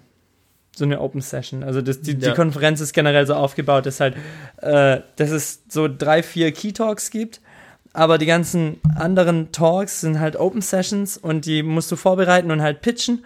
Und wenn genug Interesse im Publikum ist, kriegst du halt den Slot. Ja. Und so, ihr müsst halt ein, ein, äh, so eine Open Session vorbereiten und die halt im Zweifel auch halten. Und ich war so, ja klar, ich habe voll Bock auf so ein Ticket und ja, mh. Mm. und hat irgendwie zwei Monate für Zeit gehabt. Und auch so die anderen, so die mitgemacht haben, waren auch so richtig gut vorbereitet. Und ich war so, fuck, bis so zwei Tage davor war ich so, hey, hast du noch genug Zeit, hast du noch genug Zeit? Und dann war ich so, oh shit.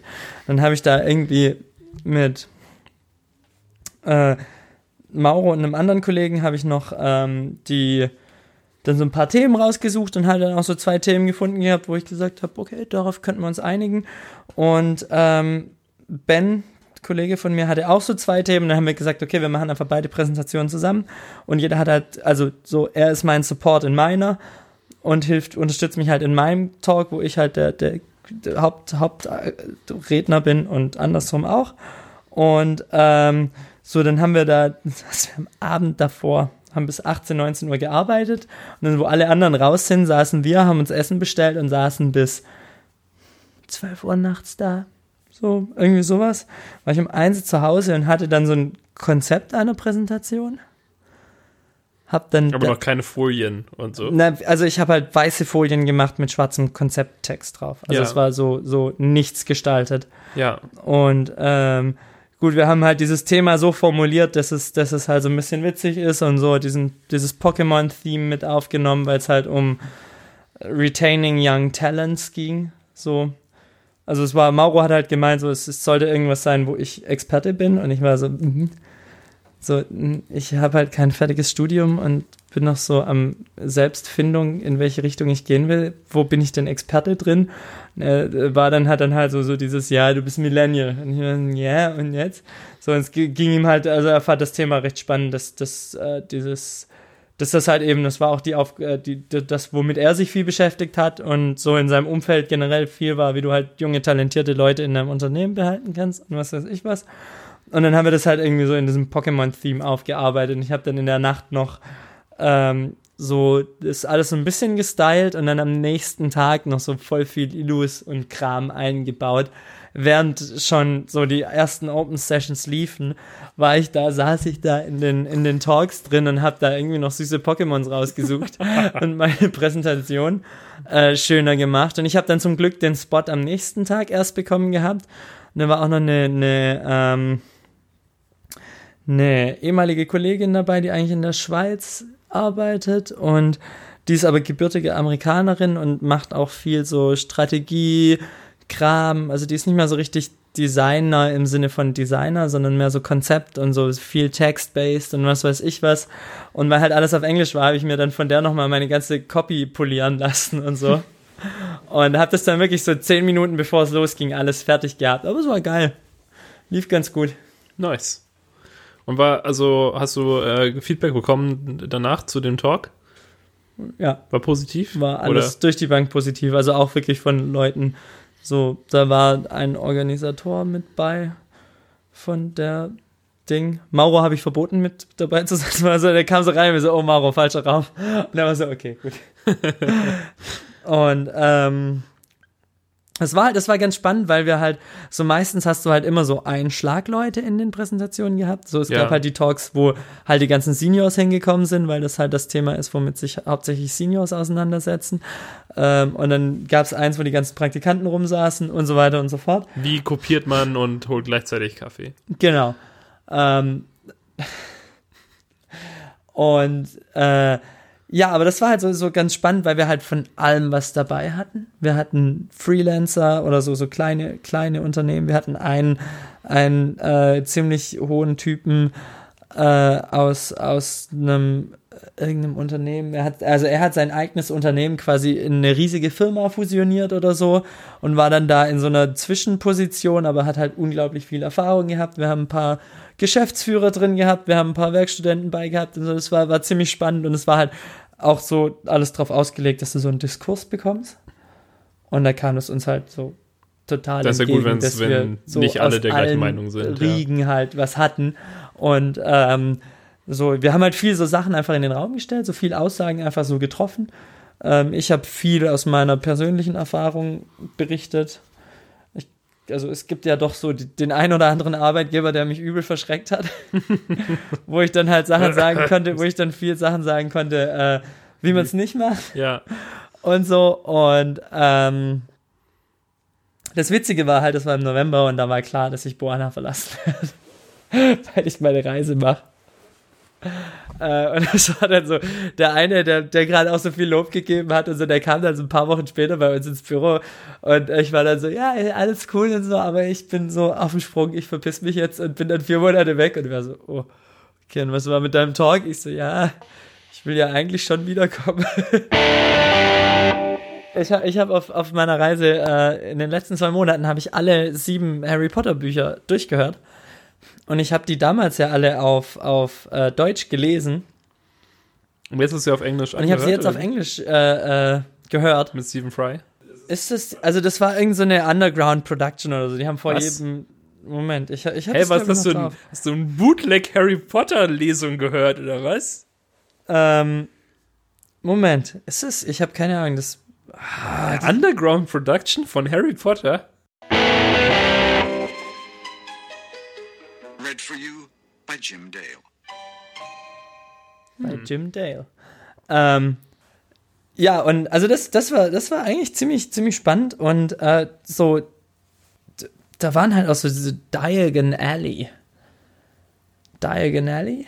Die, Ja, die, ja. Die, die, so, so, das, die Winkelgasse, so, ist der Wortwitz halt flöten gegangen. Das war, ich war so, Ja gut, aber da hat das, also Winkelgasse finde ich noch okay, weil das irgendwie auch so cool klingt und sowas. Ja, ja, Du hättest halt den, also ich meine, wie hätte, du hättest den, den, den, Wortwitz ja nicht gut irgendwie ins Deutsche übertragen können. ja, aber ich war halt so, ich lag da und hab das gehört. So Diagon Allee ist ja. den, den ersten, ersten Teil und Diagonale nicht was. Was, was für eine Diagonale, was reden die? Und irgendwann war so, ah, natürlich die Winkelgasse, Mann, nice. Und es gab so voll Yeah. viel. Erstmal auf Twitter at J.K. Rowling. Nice! Diagon Alley! I get it now! So, you know, since even the stupid German now gets the, gets the joke, you know? Aber ich habe This is so awesome, you know? And then, like, I heard all of the English stuff and I was like, whoa, it's not Diagon Alley, it's Diagon Alley. You know, it was so amazing. I was just was, lying like, in my bed blown. and I was like, poof. And I was like, now I understand. Now I see the, the thing. Like, now I can fully understand Harry Potter, you know? Ähm, ich lese auch gerade Harry Potter. Oh, ähm, also eigentlich schon, wie ich jetzt äh, durch Timehop herausgefunden habe, schon seit einem Jahr. Also, Ich boah, kenne die Hörbücher, also die sind wirklich. ich will nicht die Hörbücher, ich will die echten Bücher. Ja, So, ich weiß. ich will die Buchstaben. Ich, ich habe die Buchstaben. Ich habe äh, halt das, also den ersten Teil von vor ungefähr einem Jahr abgeschossen und so haben ihn auch zum ersten Mal auf Englisch gelesen. Das mit Diagon Alley ist natürlich Ja. nice. Und ähm, äh, auch sonst, ich hatte das halt noch nie auf, Deu auf Englisch gelesen. Und jetzt habe ich, ähm, nachdem ich dann die Präsentation von meinem Bachelor fertig hatte, habe ich auch noch den vierten Teil fertig gelesen jetzt Ja. und bin gerade am fünften und eigentlich auch noch an einem anderen Buch darum. Und ja, aber also so, was ich halt auch so geil fand, die haben halt so, der hat die Stimmen richtig gut gemacht. Und es war immer so richtig, äh, ach, die McGonagall war so gut. Ähm, und diese Zaubersprüche, die du in einem aus dem Eng, also die sind ja Fantasiesprache und irgendwie Oder Latein. mit Latein. bisschen und Latein, was bisschen. Fantasiesprache. Aber so, die kamen halt von jemandem, der auf Englisch denkt. Und wenn die jemand vorliest, der auf Englisch denkt und auf, also so ein Muttersprachler vorliest, dann ist das halt komplett anders, wie du sie dir vorgestellt hast und wie sie in den deutschen Filmen sind. So, es ist so, so, und es war so, oh wow, das klingt alles so viel cooler. Und egal wer den, den Avada Kedavra gemacht hat, es war immer so diese, diese böse, dunkle Voldemort-Stimme, auch wenn es äh, jemand von den Guten und ein Mädchen gemacht hat, war es auch immer so, Avada Kedavra. Und es war so, oh, okay, das äh, klingt weird, aber es war so, es, es klang so viel mh, harmonischer als im Deutschen. Und das, das fand ich schon ganz, ganz nice. Und ich dadurch, dass ich jetzt einfach 10, 15 Jahre mehr Reife auf dem Buckel habe, mehr Lebenserfahrung und so, ähm, habe ich die Charaktere komplett anders wahrgenommen. So geht's grad- mir jetzt auch gerade. Also besonders jetzt, als ich den vierten Teil gelesen habe, ist Also mir auch Sirius, ich habe Sirius Black damals geliebt. Aber so eigentlich war der halt schon weird. Die sind halt alle schon irgendwie so ein bisschen weird. was halt auch so ein bisschen, man, was ich eher interessant finde, ist zum einen, dass irgendwie der vierte Teil ja so ein quasi so eine Wende in der innerhalb der Harry Potter Geschichte irgendwie war. Also die so die ersten drei Teile waren Äh, ja Der vierte war. Äh, der, Feuerkelch. Der, ja, der, der, der ähm, die ersten drei Teile waren ja alle relativ harmlos. ja, Irgendwie so, ah, Harry Potter ist äh, an der Schule und es ist lustig. ja. Harry Potter ist an der Schule, ist ein bisschen gruselig, aber auch eigentlich immer noch ganz witzig. Und, Obwohl äh, ich den, ähm, das Buch, den, den, der Gefangene von Azkaban, wo die Dementoren kamen und so, das hat mich, aber da war ich auch noch sehr, sehr jung. Das hat mir mein Vater, glaube ich, noch vorgelesen. Und da Oh. da, da gab es auch richtig Anschiss noch von meiner Mutter gegen meinen Vater, dass er so, weil es so gruselig war. weil ähm, ich dann halt Albträume hatte, nachdem Wirklich? mir mein Vater das mit den Dementoren vorgelesen hat und so. Und äh, das war, da haben die sich, glaube ich, auch noch mal ein bisschen Ups. gefetzt gehabt. Ähm, das war so eines der Sachen, wo ich mich halt so dran erinnern kann, was mich da auch so, so dieses, das, ich weiß immer noch, ich weiß gar nicht warum, aber ich weiß, wie ich bei meiner Mutter im Bett lag und aus diesem Albtraum aufgewacht bin und das, ich war da definitiv aus dem Alter raus, wo man, aber ich war auch allein in dem Bett meiner Mutter. Also so, es war so, so eine super weirde Situation, aber ich weiß genau, wie ich da aufgewacht bin und so, so, so, und das immer noch, also ich kann immer noch diesen Moment 100% rekonstruieren. Ähm, ja. Hab Aber halt, aber trotzdem, also quasi so die ersten drei Bücher, also ähm, der Gefangene von Azkaban war eigentlich immer mein Lieblings Lieblingsteil, würde ich auch Mhm. sagen, ist immer noch eigentlich so mein Lieblingsteil. Ich hatte auch nie so große Probleme mit den Dementoren. Ähm, aber halt irgendwie so die, das, was in den ersten drei Büchern passiert, ist ja relativ inkonsequent. Also, also es passiert nichts Schlimmes. Niemand stirbt irgendwie, äh, s- Voldemort kommt nicht zurück und sowas. Es passiert halt einfach so ein bisschen Sachen und äh, am Ende sind sie halt immer noch irgendwie drei Freunde, die und das ist alles ganz cool. Ja. Und im vierten Teil aber, zum einen ist das Buch natürlich viel länger, aber es passiert ja auch viel mehr und irgendwie so Leute sterben wirklich und es geht so richtig zur Sache und eben Voldemort kommt zurück und irgendwie alles ist so miteinander verknüpft und es gibt irgendwie Intrigen und dann dieser, äh, dieser Aspekt von diesem, von diesem Rassismus, den es in der Zaubererwelt so gibt, kommt da Ja. ja noch viel stärker raus und sowas halt, weil ja davor war das, was, was so um Voldemort passiert ist, war in den ersten drei Teilen ja auch irgendwie so, Er da halt wurde so ein bisschen, genau, der ist halt Harry irgendwie und- böse Ja. und so. Aber im vierten Teil kam halt raus, er hat halt wirklich diese Anhängerschaft und äh, die, diese Leute, die halt auch,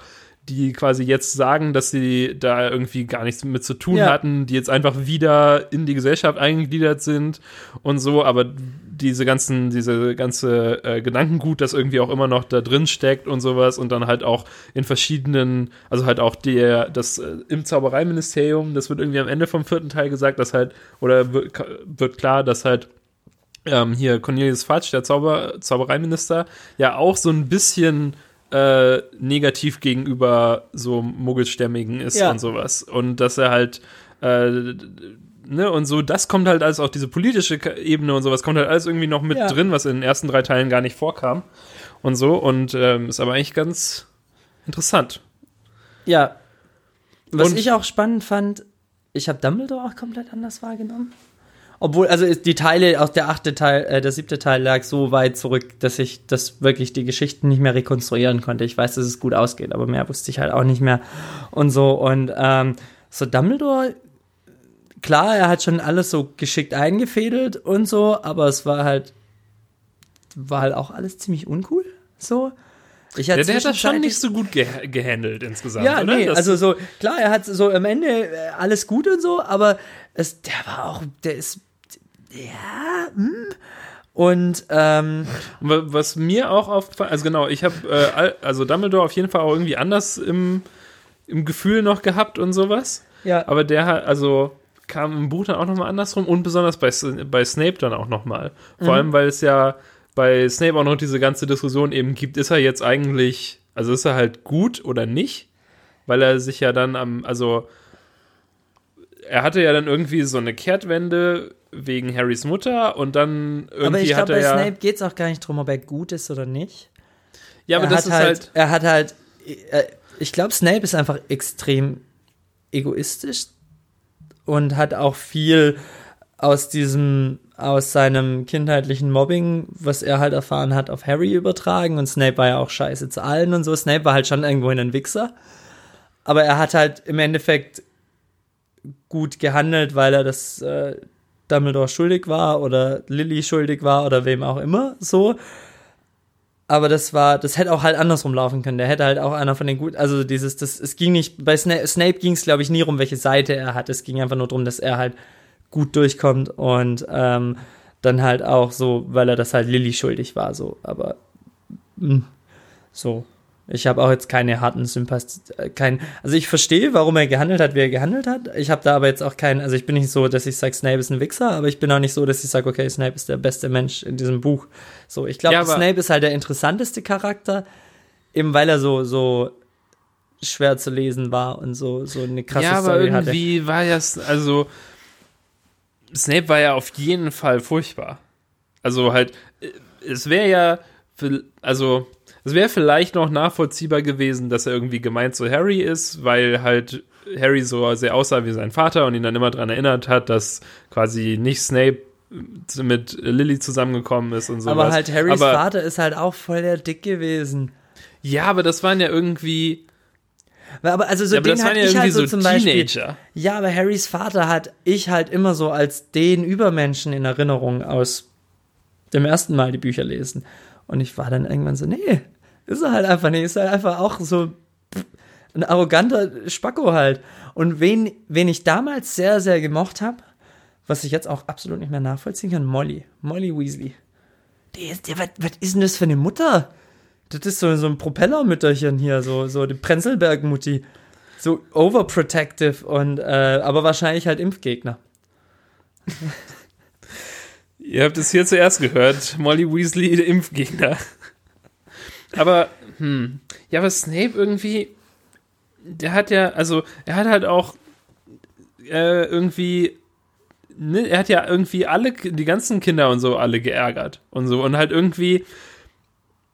Ne, Gut, aber wäre ich Lehrer, würde ich auch, also so, hm, das ist ja halt auch so. Ich höre ich hör einen anderen Podcast noch, äh, neben uns. Außer uns? Also, ich ich höre uns eigentlich die ganze Zeit, aber ähm, da, da ist auch einer Lehrer. Und das finde ich auch immer so witzig, wie er dann erzählt, äh, wenn er halt aus, aus sein, von seinem Schulumfeld und so erzählt, dass er halt da halt, der, der klingt wie so ein normaler Mensch.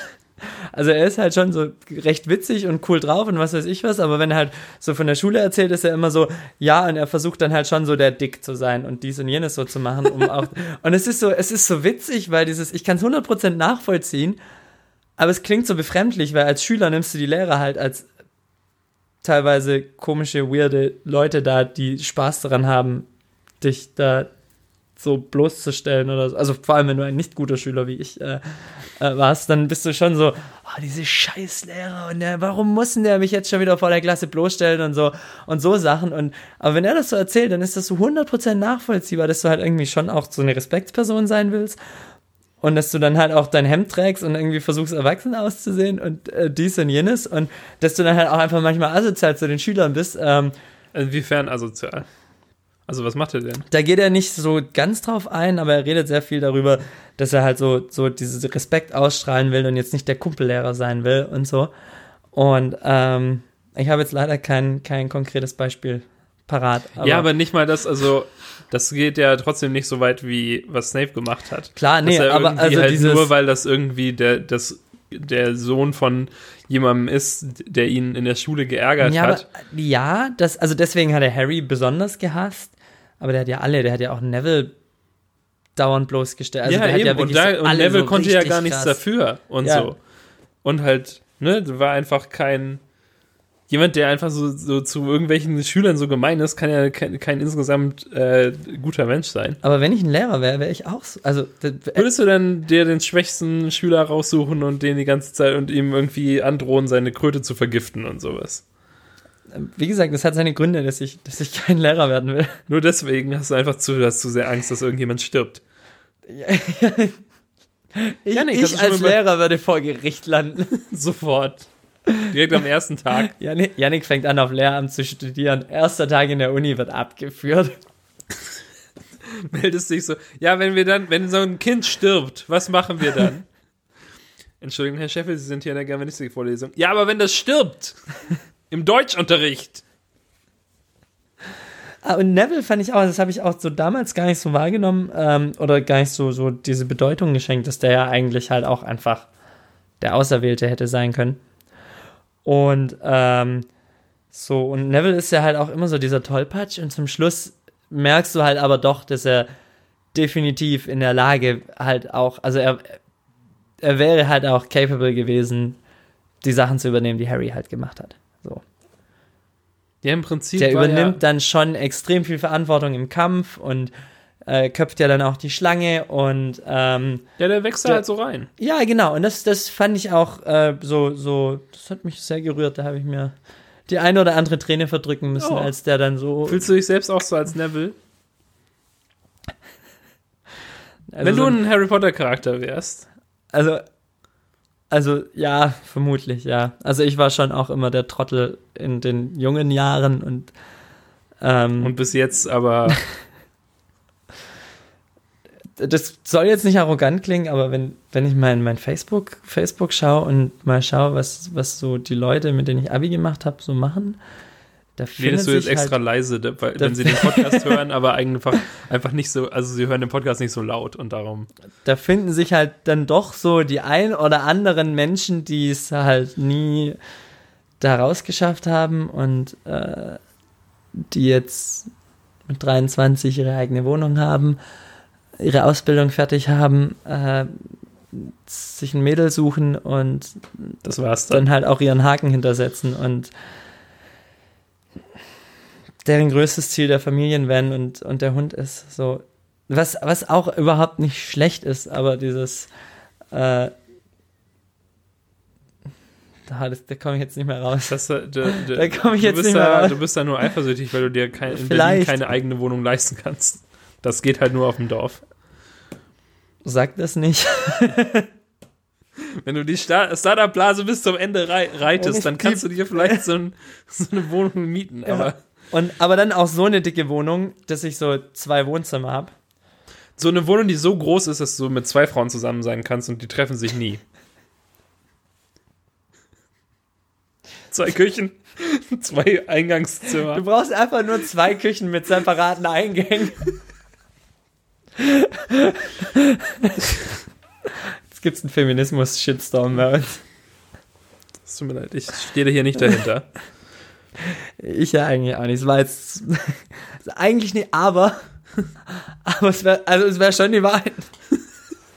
Gottes Willen. Wir müssen eigentlich so ein bisschen asozialer werden und halt einfach so drauf scheißen, was die Leute denken und wenn Leute unseren Sarkasmus nicht verstehen. Wir können immer versuchen, so ein halt bisschen selber so, immer so ganz asozial. Und dann, also weißt du, Na, es gibt ja, so es gibt, nee, warte, aber es gibt ja viele nur so Leute, die halt einfach, wenn du auf so einem niedrigen Niveau bist, dann sammelst du halt so die ganzen Leute mit dem niedrigen Niveau ein, so RTL 2 mäßig Ja. und sowas. Aber wenn wir die ganze Zeit so eine Sinuskurve mit dem Niveau machen, dann gehen wir mal ganz runter und dann nehmen wir alle Leute mit, denen das gefällt und nehmen sie mit hoch. Und oben sammeln wir die Leute, den, die Leute ein, denen das Oder wir hohe Niveau gefällt. einfach dann, alle. Ja, das ist natürlich die andere weil, Möglichkeit. weil die, die mit dem hohen Niveau es ihren Freunden erzählen, hey, der Podcast ist voll geil. Und die nächste Folge ist aber so unterstes Niveau und so alle sind richtig so, oh, gute nee, Harry ein. Potter-Diskussion im letzten Und- Teil. Und Motorräder und Harry Potter. das untere Niveau ist so, oh, die sind so richtig schön asozial, Mann, die kannst du richtig gut hören und dann danach deiner Frau noch eine reinzimmern. Und die verlieren wir dann aber in der nächsten Folge, weil wir so, so pseudo-intellektuell äh, machen und über, über japanische Indie-Filme reden. Reden wir in der nächsten Folge über japanische Indie-Filme. Zum Keine Beispiel Ahnung. Mein Nachbar Totoro. Das ist der einzige japanische Indie-Film, den ich kenne. Achso, ich habe gedacht, du hast dir das gerade aus der Nase gezogen. Was? Moment mal, du kennst Mein Nachbar Totoro nicht? Nee. Ich weiß gar nicht, wo ich anfangen soll. Äh, ja, auf jeden Fall zwei Wohnzimmer. Ich hätte gern zwei Wohnzimmer in meiner großen, das großen Wohnung. nice. Ach, Moment, Janik. genau deswegen. Nicer Übergang. Ähm, ein, ich, ich hätte gern, also ich finde den Gedanken wirklich ganz nett, einfach ein, ein analoges und ein digitales Zimmer zu besitzen. Ein, ein Zimmer, so wirklich so zum Entspannen, wo man mal ein Buch lesen kann oder wo man mal so zehn Minuten sich reinsetzen kann und einfach eine weiße Wand anstarren kann. Also so, Aber halt so ein Zimmer, in dem auch keine Technik funktioniert, oder? genau, So, also so, so so, am besten so einen Störsender installieren und auch keine Hue-Glühbirnen, sondern so wirklich mit Lichtschaltern, dass, dass du, aber so Edison-Glühbirnen dann. ja, Oder gar keinen Strom. Na, so ein bisschen Licht wäre schon nett. Kerzen? Oder, wow, so, so eine, also einfach so ein, der Fackel? Raum muss auch nicht wirklich groß sein, aber der müsste halt so, du brauchst da ein Sofa drin, so ein kleines Beistelltischchen und dann so eine Ecke, wo so ein ganz viele riesige, so riesige Kerzen stehen, die so, die so ein Jahr brennen können, ohne dass Ja. sie so, so richtig krasse große Blöcke, Kerzen und so. Das wäre schon irgendwie ultra nice. Und dann halt aber noch ein Zimmer, was so das komplette Gegenteil ist, Das wo so nur ein ist. Flatscreen ist. So, wo du nichts, wo du selbst auf, auf iPads sitzt. Der Boden ist ein großes iPad. Es gibt nichts, das kein Bildschirm ist. Dein Beistelltisch ist eine Microsoft Surface. Früher, als es noch ein Tisch war. Äh, Ja, nee, aber aber halt so ein Zimmer, so, so ein, so, so ein Konsolenzimmer oder so, wo du dann halt auch so zocken kannst. Und das andere Zimmer hat halt nur einen Plattenspieler, die Kerzen, ein Sofa und vielleicht Kunst an den Wänden oder so. Und, Und so, so ein Bücherregal. ja, irgendwie sowas. Das Bücherregal geht einmal komplett außenrum um die Wand. Und hinter dem, zwischen Bücherregal und Wand ist halt so eine dicke Schicht Alufolie, um sicher zu gehen, dass kein WLAN nach innen gelangt irgendwie. Halt. dass Ja, du oder halt- halt einfach so ein, so, ein, so ein Glaskasten an der Tür, wo du dein Handy rein versenken musst. Ja, oder aber so. ich auch gerade Also so überlegt. dieses- einfach so ein, nee, einfach, einfach, so, dass so, du dir auch selber da diese Regel auferlegst, dass da halt einfach kein Handy mit reinkommt. Das ist so Grundregel ja, aber dass es dir nicht mal aus Versehen passieren kann, musst du vielleicht auch wirklich so ein, ähm, äh, Beacon ins äh, so Beacon. Bi ja, nein, ich so dachte eher an sowas wie bei, wie am, also ein Nacktscanner. Das war halt, vielleicht- oder einen normalen Scanner. Also auf jeden Fall, wenn du da Aber durchläufst, dann einfach so ein piept's. Nacktscanner und dann alle, ey, komm mit in mein analoges Zimmer, dann hast du Nacktbilder von allen. Nacktbilder von allen. Nudes. Ja, aber dann musst du auch nicht nudes. mehr, "B- please send nudes, please. Nein, brauchst du nicht mehr. Du sagst einfach, hey, komm mit in mein analoges Zimmer. ich möchte mal sehen, wie du irgendwie so ein potenzielles Tinder-Date irgendwie dazu bringst, in dein analoges Zimmer zu kommen. Aber auch, äh, wenn du, vielleicht, das könnte so funktionieren, dass halt dieser Nackt, wir ma- pass auf, nächstes, Startup, neues Startup, Nacktscanner as a Service. So, wie, wie, wir vermieten den Nacktscanner, den stellen wir dann vor dein analoges Zimmer. Und, Und, aber das Ding ist, und wenn du reinläufst und du hast dein Handy an dir, dann wird's getwittert. das Bild. Das Bild wird sofort, das Bild wird sofort auf Facebook als dein Profilbild gesetzt. Ähm, Oder halt einfach, also das Startup Nacktscanner as a Service kann ja halt auch sein, du kaufst, du, du, oder du mietest diesen Nacktscanner und du siehst halt, je nachdem welches Abo-Modell du hast, siehst du mehr von dir selbst. von den Leuten, die im Scanner sind. Okay. So dieses, dieses, du Könnten wir das mit Scanner. dem Nacktscanner as a Service verbinden mit diesem Startup, das dich selbst als Plastikfigur ausdruckt? Kennst du das? ja, Die machen das ja mit Fotoapparaten oder so. Apropos Aber wenn die das einfach mit einem wo Nacktscanner das? machen Ich, würden. äh, wo ich, wo ich äh, an Silvester von, von Stuttgart, wo ich, wo ich nur fürs Berghain, nur für mein Berghain-Ticket nach Berlin Stuttgart? geflogen bin Ja. und, und wieder zurück, ähm, hatten die nur Nacktscanner in Stuttgart offen. Und das ist ja rechtlich so eigentlich nicht korrekt. Du darfst ja, das, das verweigern. Problem ist, dass man ja keinen Anwalt dabei hat, meistens. Und, ähm, aber die machen es halt auch so, dass die halt nur den Scanner offen haben und du musst hingehen und verweigern. Was ich auch nicht wusste. Ähm, und ich habe dann gemeint so, äh, ich war dann so, hab dann mit dem, mit dem Typen so ein paar blöde Witze gemacht, wo ich mein Gepäck da eingeladen habe in die Kontrolle. Und war so, ja, mhm, das ist, so, ist aber nicht so ganz korrekt, dass hier nur die Scanner sind, wa? Ich dachte, da ist immer noch ein Magnetstreifen. Und ich so, nee, nee, aber sie dürfen verweigern.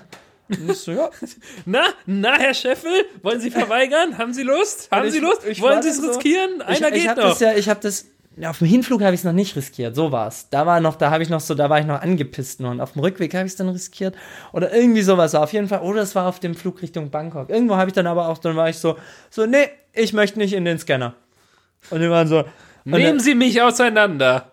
und der Typ war so ein bisschen älterer, äh, der da so stand. Und es, es war definitiv in Stuttgart. Der war dann nämlich so grummelig und hat gemeint, äh, sind Sie schwanger oder was? ich war so, nein. Ich bin nur kein großer Fan. Ich finde Datenschutz und so auch nochmal Wir ganz können- interessant. Wir können ja zusammen in den Nacktscanner. Äh, ich habe dann irgendwie noch was so zum Thema Datenschutz und so gesagt. Der hat gemeint, "Ja, ich sehe doch da eh nur so ein blödes, verpixeltes Ding.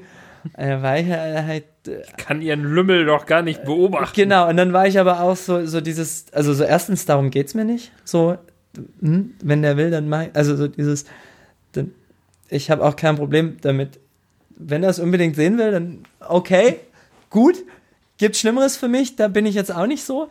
Ähm, aber es geht halt einfach um dieses Prinzip, diese, nur weil die Daten, nur weil die Menschen dort, dieses Sicherheitspersonal, die Daten nicht sieht, die Daten, die aufgenommen werden. Und ähm, heißt es ja noch lange nicht, dass die Daten hier existieren. Und das heißt auch noch lange nicht, dass sie nicht irgendwo abgelegt werden. So. Das finde ich, geht es halt einfach ums, ums Prinzip.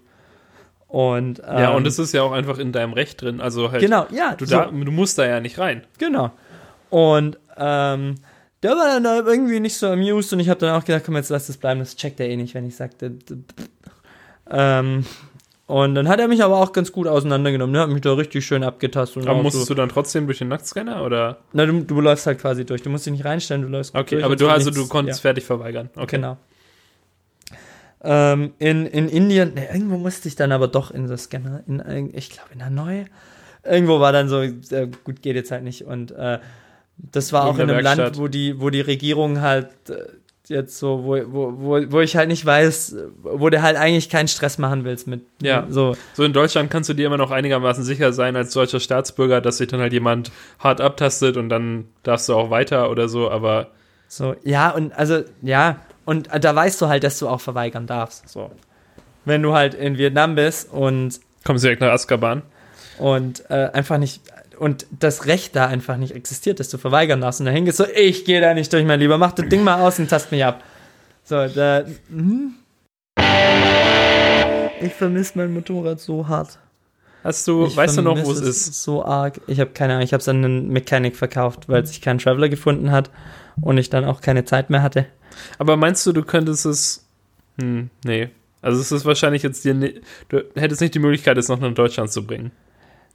Du Um würdest, mit diesem, du würdest mit diesem Gerät niemals TÜV bekommen. Du Aber willst ich ja keinen TÜV, du willst so, es ja nur in deiner Wohnung. Ähm, ich ich habe mir ein Stück Motorrad mitgenommen. Oh. Ich habe mir den Tankdeckel mitgenommen. Ich habe extra einen neuen, neuen Tankdeckel gekauft und den alten, schrabbeligen, stinkenden Tankdeckel mitgenommen und habe ihn die ganze Zeit in, in einem Rucksack in Indien im oberen Fach mit mir rumgeschleppt. Also wir haben in Indien auch wieder, ich habe auch ja in, in Vietnam habe ich meinen großen Rucksack verschickt gehabt nach Hanoi und bin dann drei, drei Wochen mit einem kleinen Rucksack verreist, was vollkommen gereicht hat. Ich habe viel zu viel Kram dabei gehabt. Dementsprechend haben wir auch einen großen Rucksack wieder in, in Mumbai eingeschlossen, weil wir wussten, wir müssen eh wieder zurück nach Mumbai und haben den da liegen lassen. Und ich war so, nee, von dem Tankdeckel trennst du dich nicht, den schleppst du die ganze Zeit mit, hast du im oberen Fach, weil er noch so ein bisschen müffelt und so, dass auch die Klamotten nicht stinken und so. Und ähm, das war dann halt in dem Rucksack, den ich auch eingecheckt habe auf dem Rückflug. Und ich habe gedacht, das lässt du auch im obersten Fach. Ist okay, so ist gut so. Ich habe da noch irgendwas anderes reingesteckt, aber ich weiß nicht mehr was. Und die Regencapes von dem Rucksack waren da drin. Und dann kamen wir an in München und das Gepäck kam an und dieses Fach war offen. Und alles, alles, was darin war, war ich weiß drin. nicht mehr, was ich da noch rein habe. Ich war mir sehr sicher, dass ich da noch irgendwas reingetan habe.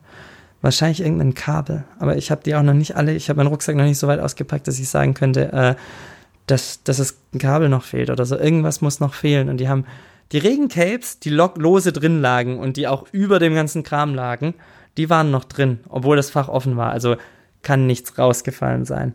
Und irgendwelche Wichser haben mir meinen Tankdeckel geklaut. Das war mein allerliebstes Souvenir. Das war das Souvenir. Oh, mein zweitliebstes Souvenir ist mein, ist mein blauer seidener Kimono. Nur um das auch mal erwähnt zu haben. Ähm, aber das war wirklich, an dem Ding hing ich echt. Da habe ich sehr, sehr, äh, ja, da habe ich mich sehr gefreut, das in meinem Zimmer irgendwo sehr prominent platzieren zu können. Hättest dir so, ein, so eine Kette draus basteln können. Der war ziemlich groß. Ich habe auch gedacht, so der ist so klein, den kann man schön in die Ecke irgendwo so, so schön hinstellen. Aber es war so, das war ein ziemlicher Oschi. Ähm, aber ja, das war, da habe ich dann auch echt die, dieses, dieses äh, Bodenpersonal im Münchner Flughafen auch nochmal hin und her gescheucht, eine halbe Stunde, bis Für die, deinen Teil, wirklich? ja, bis aber sie mir nicht gefunden. validieren konnten, dass er nirgendwo mehr in Containern oder so rumliegt äh, auf dem Weg, ja. Das war, Aber du hast auch gerade, als du das, diese Geschichte erzählt hast, du sahst aus wie Liam Neeson in Taken. So, als er da am Telefon ist und sagt, so, ich zum werde Glück musste euch, ich nicht niesen. werde euch finden. Was? Liam Husten und Liam Neeson. Oh. Gesundheit. War, der war nicht echt. Oh, ja, klang aber ganz Das- gut. Ja, ja, wir haben, ähm, Linus und ich haben irgendwann mal äh, drüber philosophiert, wie Leute niesen. Und dann ist es zu so einem Thing geworden, dass wir immer fake niesen. Ich habe äh, irgendwo irgendwo gelesen, ähm, weiß aber nicht, ob das stimmt, dass, äh, also wenn, wenn taube Leute niesen, ist es lautlos, weil sie nicht wissen, dass es ein Geräusch macht, quasi, und dass dieses Geräusch, das du beim Niesen machst, eigentlich halt so gelernt ist. Okay, aber die Leute sind auch sehr gut. Aber es sieht, du, machst auch die auch gute Gesichtsausdrücke dazu. Das Ja, ist ja, ja, wie so gesagt, das überzeugend ist, wir haben das, wir haben das Kannst du professionalisiert. auch Das dieses, dieses brüllende Niesen.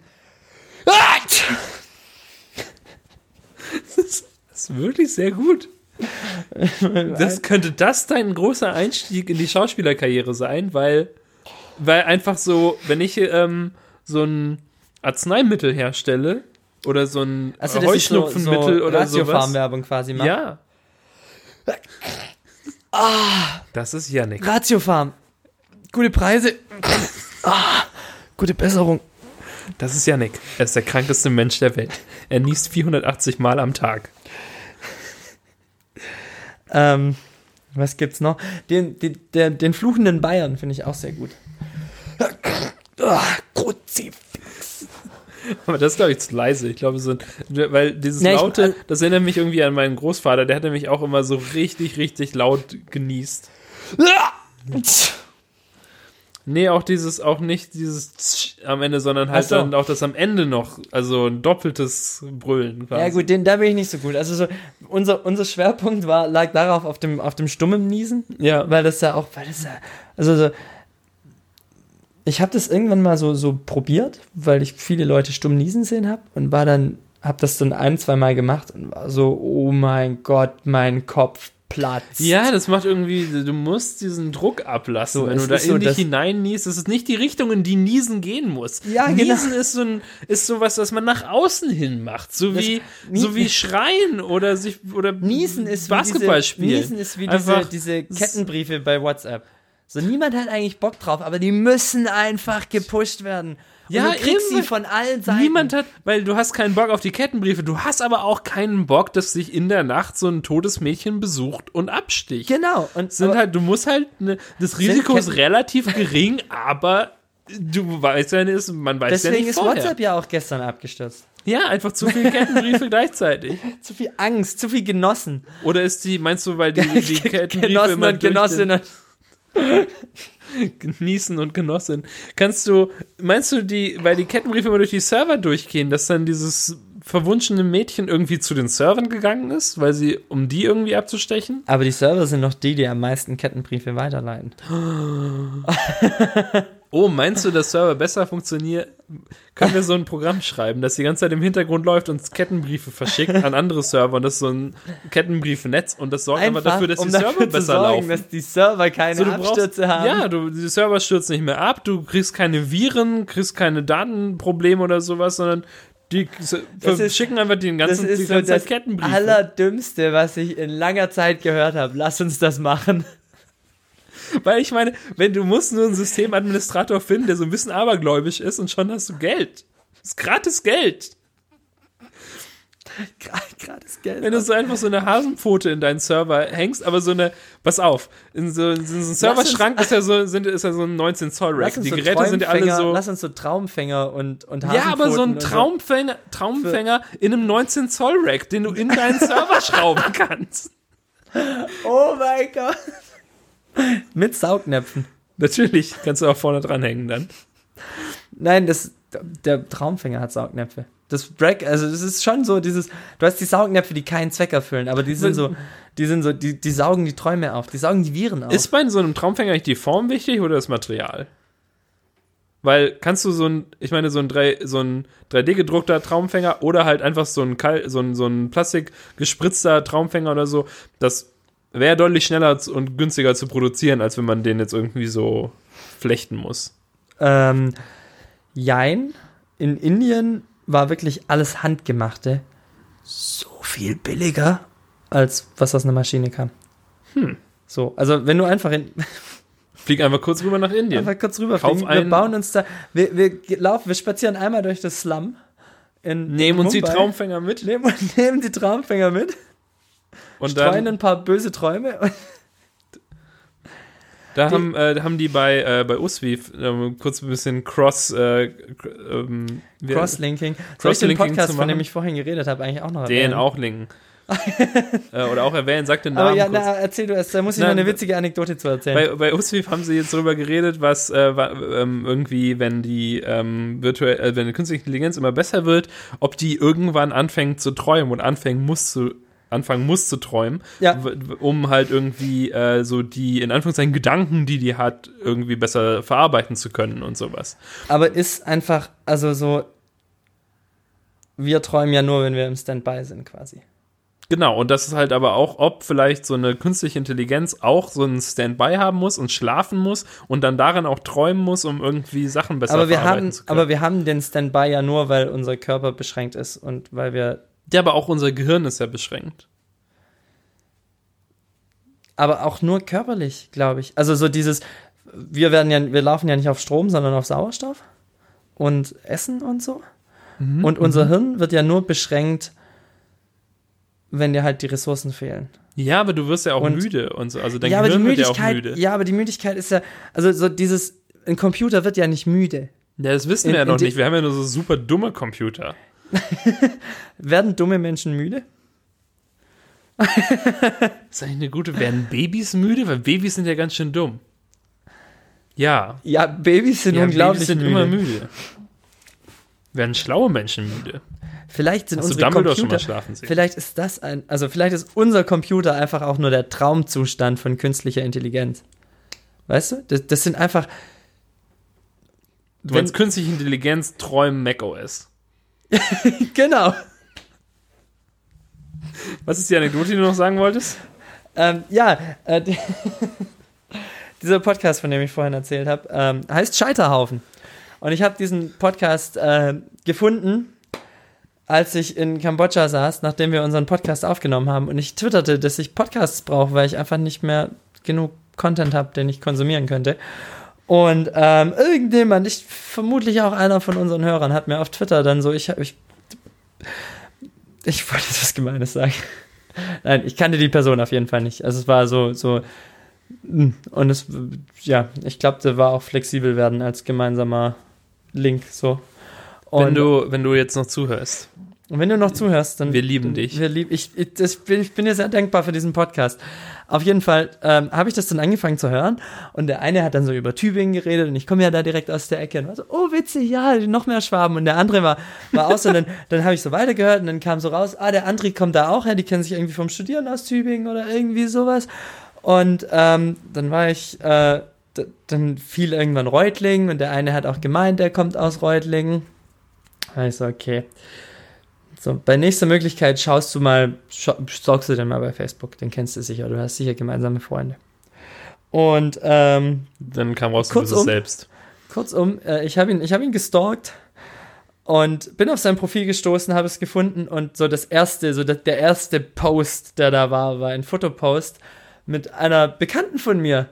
Der hat irgendwie seinen Geburtstag gefeiert und ähm, da war eine, mit der ich um meine Abiturszeit rum sehr, sehr viel mit der abgehangen habe und so. Und irgendwie so acht gemeinsame Freunde. Also es war, war so witzig, dass ich halt so in Kambodscha über Twitter einen, einen Podcast. Podcast empfohlen habe von einem irgendjemand, der vermutlich nichts mit Reutlingen zu tun hat, ähm, von, von einem Typen oder von zwei Typen, die halt so Freundesfreunde sind. Das ist so, so, wie, Ja, aber wenn du jetzt nächstes, nächstes Mal nach Reutlingen fährst, kannst du dich vielleicht mit denen treffen und in deren Na, der Podcast eine- auftreten. Äh, äh, ja, das. das wir, wir laden uns hier gerade selber ein. Wir verlinken die einfach. Hi, so, äh, hey, hey, Alle Leute, die Hey, Yannick, Twitter doch äh, bitte Jan mal alle at. Scheiterhaufen und äh, an den Scheiterhaufen Podcast und sagt denen Bescheid, dass Yannick demnächst bei denen vorbeikommt. Ja, äh, nee, aber die, die Skype, ich glaube, Jan wohnt in, in Mainz oder so, wenn ich es richtig gecheckt habe. Und äh, da habe ich aber jetzt auch die ganzen, alle, alle 19 Episoden in den letzten zwei Monaten durchgehört. Und es ist, es ist auch so witzig, also es geht halt ums Scheitern. Und die haben Darum, auch darum der Name. immer so ein. Also ein ein bisschen wie in unserem Podcast. Ja, nur die haben so ein, die, die, also du merkst, dass die beide irgendwie schon mal so redaktionell gearbeitet haben und so. Die haben so, so, auch so professionell produzierte Intros und, ähm, also es ist schon, schon ganz cool gemacht. Und äh, sie haben so Rubriken und so, und die, die hat halt jeder so sein Scheitern der Woche und so. Und es ist auch so ganz spannend, dann über dieses Scheitern eben in, in die Leute reinschauen zu können. So, weil da sind so, so, es gab so ein, zwei Scheitern, wo ich halt dachte so, okay, aber das ist doch jetzt absolut kein Problem.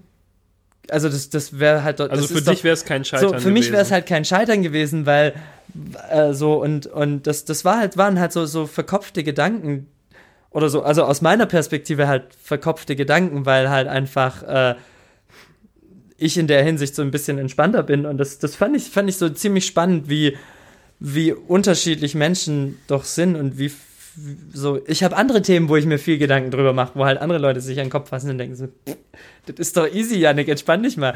Und so und dann war halt so also ein, zwei Themen, bei, wo ich dachte so, hä? Das ist ja auch immer einfacher, also noch ein bisschen einfacher, wenn man da von außen irgendwie drauf guckt und dann Definitiv. da, äh, ich, ich hatte jetzt die Situation, dass eine Bekannte von mir, die zusammen mit mir auch das Studium angefangen hat und so, die war ähm, jetzt ein Jahr in Frankreich irgendwie, ein Semester halt irgendwie äh, äh, so ein Praktikum gemacht und ein Semester einfach nur gechillt, glaube ich. Ja.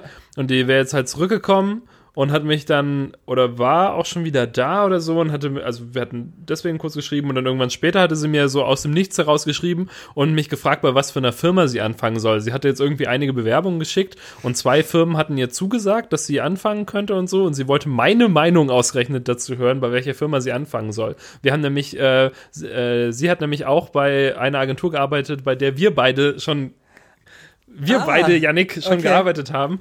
Und ähm, äh, aber da sie ein Jahr in Frankreich war, war, war sie da quasi nicht mehr. Aber kenne ich die auch? nee, Okay. wir haben uns, glaube ich, nie überschnitten. Ähm, Das wäre auch ziemlich scharf gewesen. äh, jedenfalls, genau, sie hatte mich dann, ich fände es echt scharf, wenn wir uns jetzt überschneiden würden. sie hat, jedenfalls hat sie mich dann gefragt, äh, wo sie arbeiten sollen, hat mir so die, also sie so Pros und Cons ähm, aufgezählt von den verschiedenen, von den beiden Firmen und irgendwie es war so ganz komisch, weil ich nicht verstanden hat, wa habe, warum sie mich jetzt fragt in der Ja. Situation und es mir eigentlich auch egal ist. Und dann habe ich halt, ja. und dann hat sie mir halt gesagt, so ja, die eine Firma, die zahlt mehr, aber da ähm, äh, sind nicht so viele Leute, die, oder hätte sie, glaub, würde sie, glaube ich, nicht so betreut werden. Also da wäre halt so Werkstudentenjob gewesen. Würde sie, glaube ich, nicht so betreut werden, würde halt viel von zu Hause arbeiten und so. Und bei der anderen Ver Firma hätte sie ein bisschen weniger verdient, wäre aber dann halt in so einem kleineren Büro gewesen, so mit den Leuten direkt und Ja. so. Und dann habe ich halt gesagt, so ja, beim einen hast du halt mehr Geld, aber wahrscheinlich lernt man halt nicht so viel Ja. oder so. Und beim anderen hast du vielleicht ein bisschen weniger Geld, aber dafür ist halt die ganze Zeit jemand da, mit de an dem du auch irgendwie wachsen kannst und Ja. so. Und habe halt, ich habe ihr eigentlich dann halt nicht gesagt, was sie machen sollen. Ich habe nur halt nochmal die Vor- und Nachteile, die, die sie selbst geschrieben hat, nochmal umformuliert und daraus hat sie dann halt die Aber das Entscheidung hilft getroffen. ja meistens auch. Also es ist ja meistens einfach so, du denkst dich da so rein und, und wenn du die, die, das hilft mir oft bei Entscheidungen treffen, dass ich halt einfach meine Pro- und Kontraliste habe und mich dann hinsetz und meine Kontrapunkte als Pro-Punkte versuche zu, also so das so umzudrehen, dass ich dann quasi keine Kontraliste für Unternehmen A habe, sondern eine Pro-Liste für Unternehmen B Ja. und äh, alles Positive negativ zu sehen. Und das, das hilft oft extrem viel, wenn du die Gedanken einfach nochmal umformulierst. Weil man sich dann quasi statt, also wenn ich quasi mich mit ihrem Problem befasse, ist sehr neu für mich. Und wenn du dein Problem komplett umfor also umdrehst, Genau. dann ist es ja auch für dich ein neue, Ja, genau, dieser Problem und Perspektivwechsel. Und dann so, so dieses, oh, das klingt geil, da kriege ich ein neues MacBook. aber ich lerne halt nichts. So, dann ist halt auch so. Contra, du kriegst ein neues MacBook und die neuen MacBooks. Nein, aber dieses, Ramsch. dieses, dieses, beim anderen steht dann halt bei Contra, du arbeitest auf alter Hardware. So, aber bei dem steht, du, du arbeitest auf neuer Hardware, aber produzierst nur runter, versus du arbeitest auf alter Hardware, wirst aber gefordert. Und, Ja. ja. So, und das, das ist auch was so jetzt, wo ich, wo ich ja überlege, auch mein Studium vielleicht nicht so ganz fortzuführen. ähm, wenn meine Mutter das hört, ich werde mein Studium beenden. Also, Ich werde irgendein Studium. So genau die falschen Worte. Ich werde mein Studium zu Ende bringen, Mutti. Ich, mag, ich, ich liebe dich, Mutti. Ich werde es zu Ende bringen, wirklich versprochen. Ähm, nein, Nicht heute, nicht morgen, aber Jetzt, jetzt mal angenommen, so, das wäre halt nicht der Fall mit dem Studium, dann bräuchte ich halt doch einfach was, wo ich halt, wo ich halt auch dran wachsen kann. So, und ich würde mich immer für das, äh, das Unternehmen entscheiden, wo ich, wo ich vielleicht auch so ein bisschen mich nicht so comfortable fühle. Wo ich immer so ein bisschen Druck habe, einfach weil du dann halt auch den, den Drive hast, dich weiterzuentwickeln. So. Das war ja dann auch irgendwie das Problem, da, wo wir zusammengearbeitet haben. da hatten wir Überall, wo wir keinen- zusammengearbeitet haben, dass so da halt Drive, einfach ja. irgendwann die, äh, Luft raus ist. die Motivationen gefehlt haben, weil du halt einfach keine neuen Aufgaben mehr bekommen hast, sondern äh, Man stand ein- ja so ein bisschen still. das, Oder man lief auf der gleiche, Stelle halt. das gleiche Ding Tag für Tag runtergebetet hast. Oder halt so Sachen wie ähm, äh, layoute mal einen, einen Briefkopf, aber mach das bitte in Word. Aber halt auch zwei Wochen lang. ja, aber äh, Und dann war, aber dann war halt auch dieses Problem, es war dann so, so, ja, ich habe mir jetzt die neueste Version Word gekauft und mach das darin. So, oh nee, wir haben die, die vier Jahre alte Version, das muss in der gelayoutet werden. wir heben beide nur die Arme. aber ähm, Ja, ja, und, und ich bin auch total zufrieden bei der Firma, bei der ich jetzt bin. Irgendwie, weil es halt tatsächlich äh, irgendwie immer fordernd ist und immer was Neues und so. Und das macht mir auch total viel Spaß. Und da bin ich irgendwie sehr, ist glaube ich eine der, vielleicht die glücklichste Arbeits, das glücklichste Arbeitsverhältnis, das ich so bis jetzt hatte. ja, Und so, und möchte da auch gerne noch äh, eine Weile bleiben. Ja. Ähm, und ich habe ja ähm, irgendwie, ich hatte ja so ein Video gemacht, äh, wo, wo ich mein ein kurzes Lebensupdate gegeben hatte. was mit der Lichterkette? Das mit der Lichterkette. Wer ist für eine Lichterkette, meinst du? Total. Ich weiß nicht, was du meinst. Jedenfalls, ähm, irgendwie, da habe ich ja gesagt, diesem Witz hast du mich auf Twitter runterlaufen lassen. Und ich war so, Daniel, hör auf, dich mit der Lichterkette zu töten. Ah. Ich weiß nicht, wovon du redest. Retweetet meinen Tweet. Ich weiß nicht, wovon du redest. Twittert alle an Yannick, er ist, er ist ein Idiot. Haben das dann alle gemacht? Nein. Habe ich auch nicht, ich Nein, ich das nicht nein, aber so, dieses, Ähm, so hat es sich in dem Moment angefühlt. Ich war, ich war so richtig, ich war so, ich war, ich war so richtig gut drauf und habe dieses Ding gesehen und war so, ha, jetzt mache ich, jetzt bin ich mal richtig witzig. Und dann kommt nur so eine richtig grumpy Antwort von Daniel. Ich war so, vielleicht sollte ich meinen nicht- Tweet einfach wieder löschen. oh nein, das war nicht böse gemeint. ja, ich weiß, du hast mir Ich den Gag ja dann auch erklärt, Ja. aber in dem Moment war es so, oh, okay, Daniel fand das echt nicht witzig. Dabei hat Nein, Daniel nur versucht, witziger zu sein als ich. Das ist immer das Problem. Ähm, Ich glaube, ich glaub, wir scheitern generell daran, dass wir für Außenstehende einfach nicht witzig sind, aber uns die ganze Zeit versuchen zu übertrumpfen. ich, Ich glaube, dass wir auch, also ich habe auch oft das Gefühl, dass ich irgendwie, oder keine Ahnung, in letzter Zeit nicht so oft, aber manchmal habe ich das Gefühl, dass ich so ein bisschen an anderen Leuten scheitere, weil ich versuche, also weil, keine Ahnung, die Person sagt was Witziges und dann, statt dass ich dann irgendwie lache oder sowas, wenn du dann halt einfach so, auch so ganz trocken irgendwie noch was draufsetzt, und dann aber die andere Person verunsichert ist, weil sie denkt, oh je, hat der, hat der jetzt meinen Witz nicht verstanden. Aber eigentlich hast du den Witz verstanden und versuchst noch einen Witz oben drauf zu setzen. Und dann ist aber nur völlige Verzweiflung bei allen irgendwie. Das ist immer das Schlechteste eigentlich. Ah. ja, ja. Aber also das ist so, so, ähm, gut, wir sind, so seit ich da in diesem Freundeskreis bin, in dem ich mich das letzte Jahr bewege, bin ich einfach weirder geworden. Aber davor hatte ich auch oft das Problem, dass ich halt einfach so trocken sarkastisch versucht habe, witzig zu sein. und es dann einfach viele Leute für ernst genommen haben, was ich geredet habe. Und also ich, ich rede immer noch den gleichen Amount of Bullshit. So, er ist nur, anders. er ist nur offensichtlicher geworden. Also es ist leichter zu lesen geworden und ähm,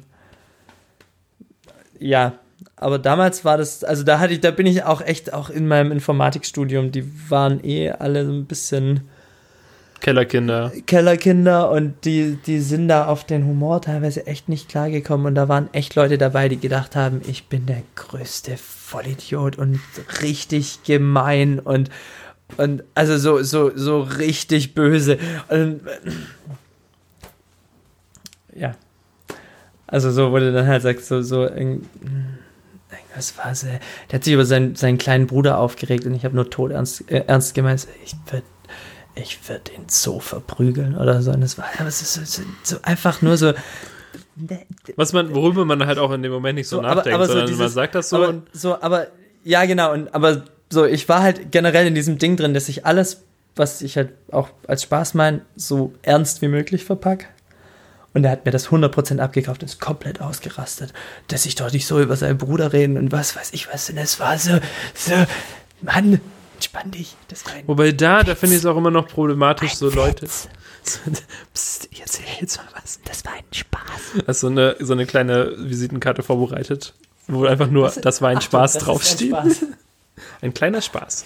Ja, aber das ist ähm, auch so ein bisschen das Problem, wenn man so einen Witz über was macht, was dann, was mir nicht so super wichtig ist irgendwie. Also halt, jetzt zum Beispiel mit dem Bruder. Also ich mag meine Geschwister ja schon, aber ich fände es auch akzeptabel, wenn jemand einen Witz über ein, eins meiner Geschwister macht oder so. Aber wenn jemand todernst zu dir sagt, an deiner Stelle hätte ich meinen Bruder verschlagen oder so. Also so, und es war halt, Ja, ich gut, weiß auch gar nicht mehr, also so, das klingt jetzt halb so witzig, aber es war wirklich so ein Kontext, wo er irgendwas erzählt hat und ich war nur so, der, der gehört richtig verdroschen. Oder irgendwie so, so, so, so und er ist komplett ausgerastet und es ist so, aber mir wäre das halt auch scheißegal, wenn da irgendjemand Ich glaube, ich hätte das halt er will meinen Bruder verdreschen, dann ich ist es so, ist es so, der kann er ernst ge- sagen, wie er will, er kennt meinen Bruder nicht. Das, so dieses, das, das ist so, so, so, so wieso nimmt man alles so, also so dieses, dieses, Weil du könntest jetzt halt wirklich hingehen und wirklich seinen Bruder verdreschen. Ja. Und dann schlägst du da seinen Bruder und sagst, das hast du verdient. Ich habe das genau, ge- ich kenne die ganze Geschichte. Du dummes Stück Scheiße. Und dann, dann ist es zu spät. Was? Wo du, wo du gerade sagst, du dummes Stück Scheiße. Ähm, ich habe neulich. Apropos, du dummes Stück Scheiße. Ich habe neulich drüber nachgedacht, ähm, was ist denn so, so, weil ich jetzt doch auch echt viel verschiedene Podcasts höre, was es denn so für witzige Formate gibt und was es nicht gibt.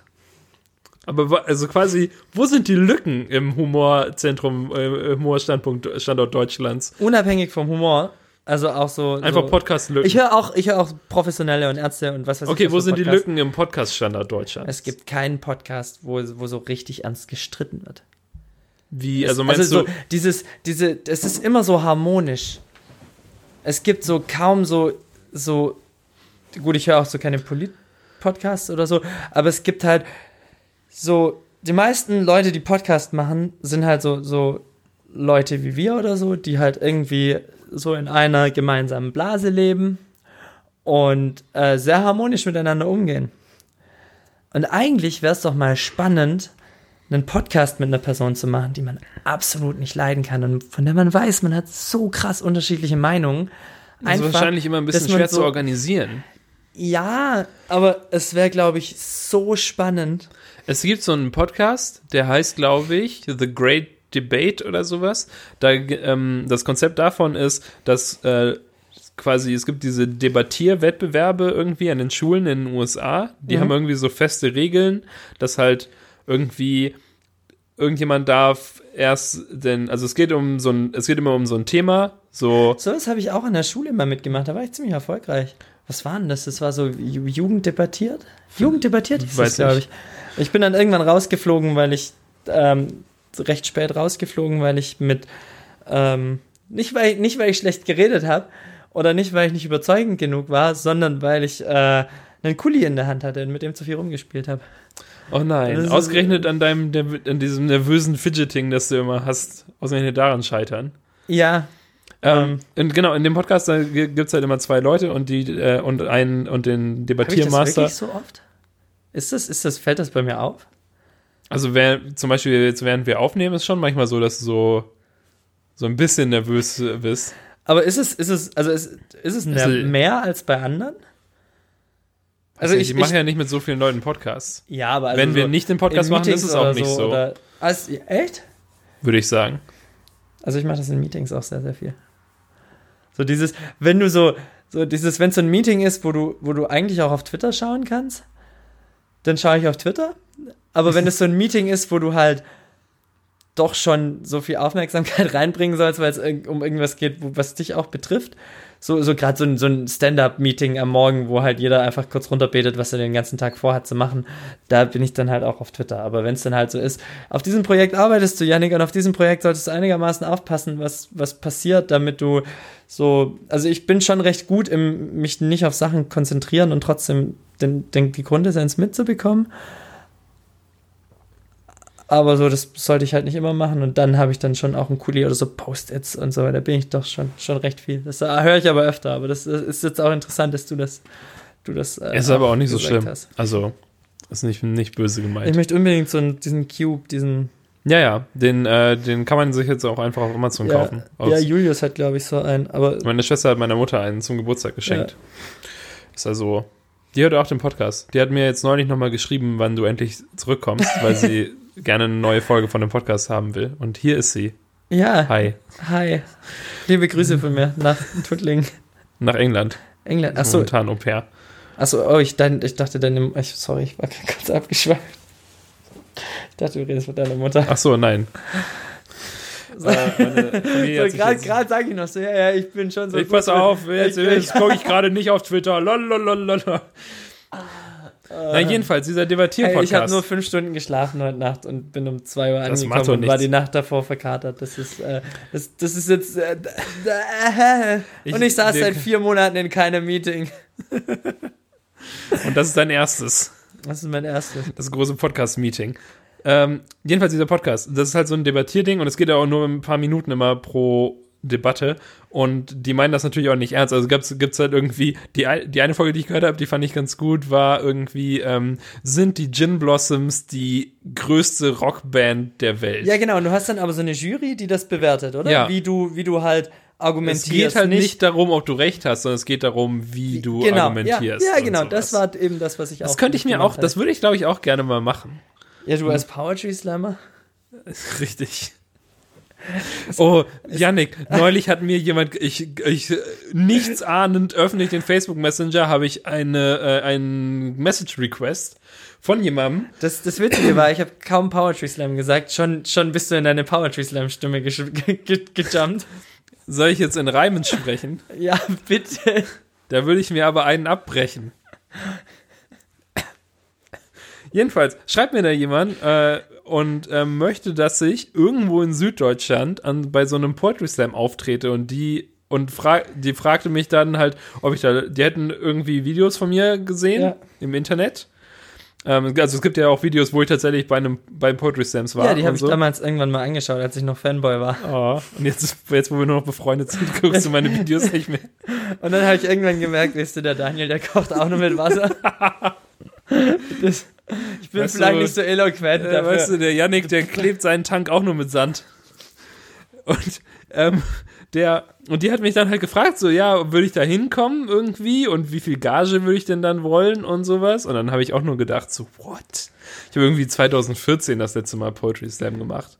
Hab Aber warum hast du nicht einfach abkassiert? Also Weil ich wäre dahin und hätte halt voll schlecht ab, also so halb, also semi abgeliefert. Ich habe dann halt so unvorbereitet, verkatert auf die Bühne. in der, in der Bahn noch schnell irgendwie was hingekrickelt.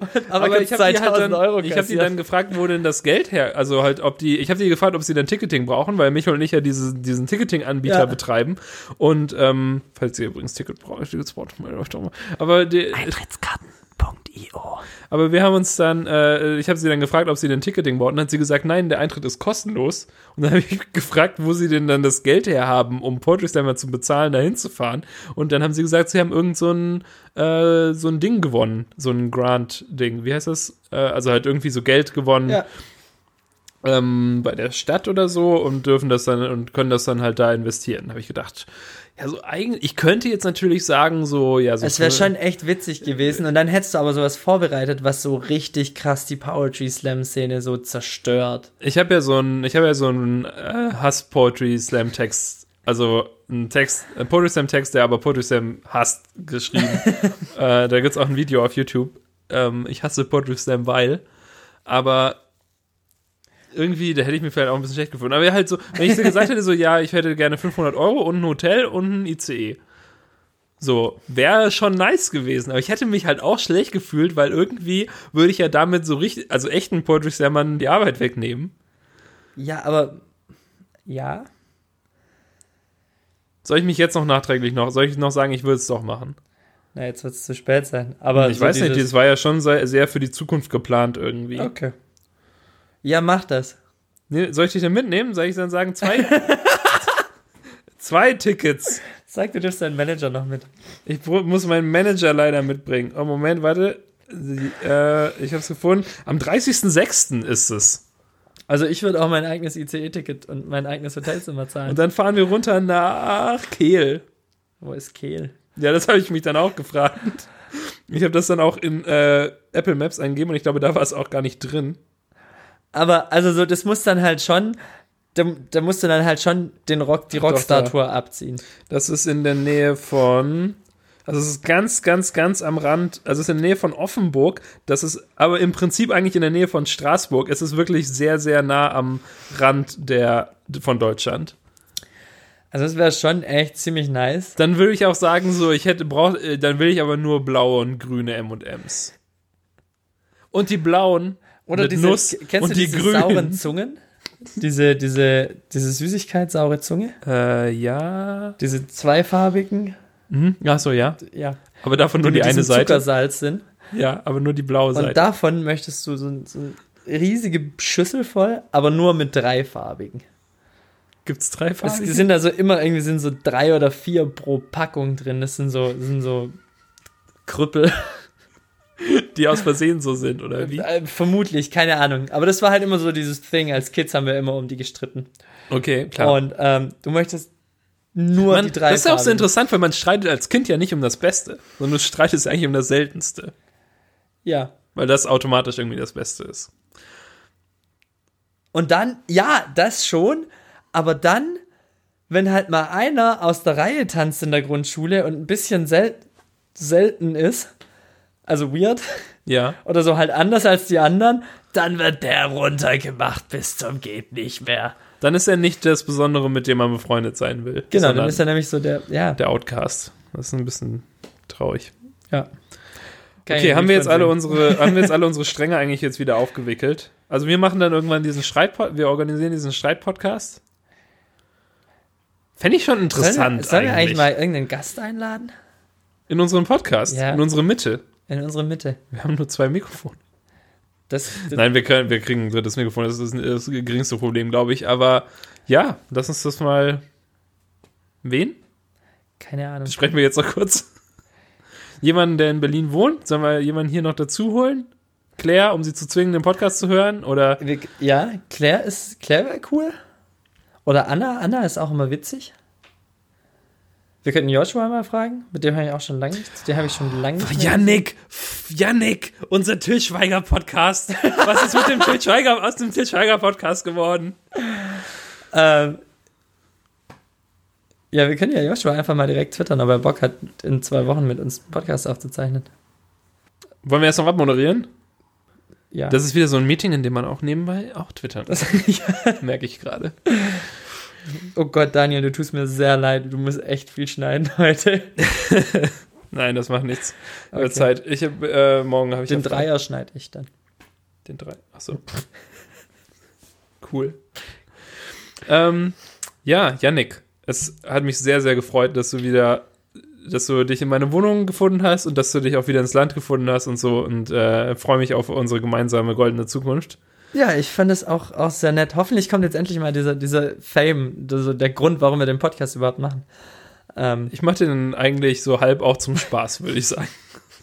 Manchmal macht es mir auch einfach Freude. Ich weiß, bei dir ist das natürlich nicht so. Du, ich weiß, du, komm, du kommst geht halt, alles nur um, um Fame. du alles, kommst halt rein, weißt du, du klingelst, du klingelst an meiner Tür, ich mach die Tür auf und du sagst, Daniel, was sind die Nummern? Gib mir die Analytics. Was ist unsere Conversion Rate? Heute habe ich nicht mal geklingelt, heute stand ich einfach in deinem Stimmt, das war ein Flur. bisschen seltsam, weil du hast, wo hast du Michel getroffen? Der hat mich hier unten auf der Straße irgendwie eingeholt und ähm, ich hatte Kopfhörer drin und er hat mich auch nie angesprochen. Es, es war Lief so- einfach neben dir her, oder? Ich hatte irgendwie, also, aber man hat schon gemerkt, dass er ein bisschen schneller gelaufen war. Und ich war dann so, oh, hi. ja, und dann hat er mir aufgemacht. Ja, das war ein bisschen äh, ungewöhnlich, weil ich habe nämlich die. Du hattest ihm ja gerade was erzählt, Ja, als ihr durch die Tür reinkamt.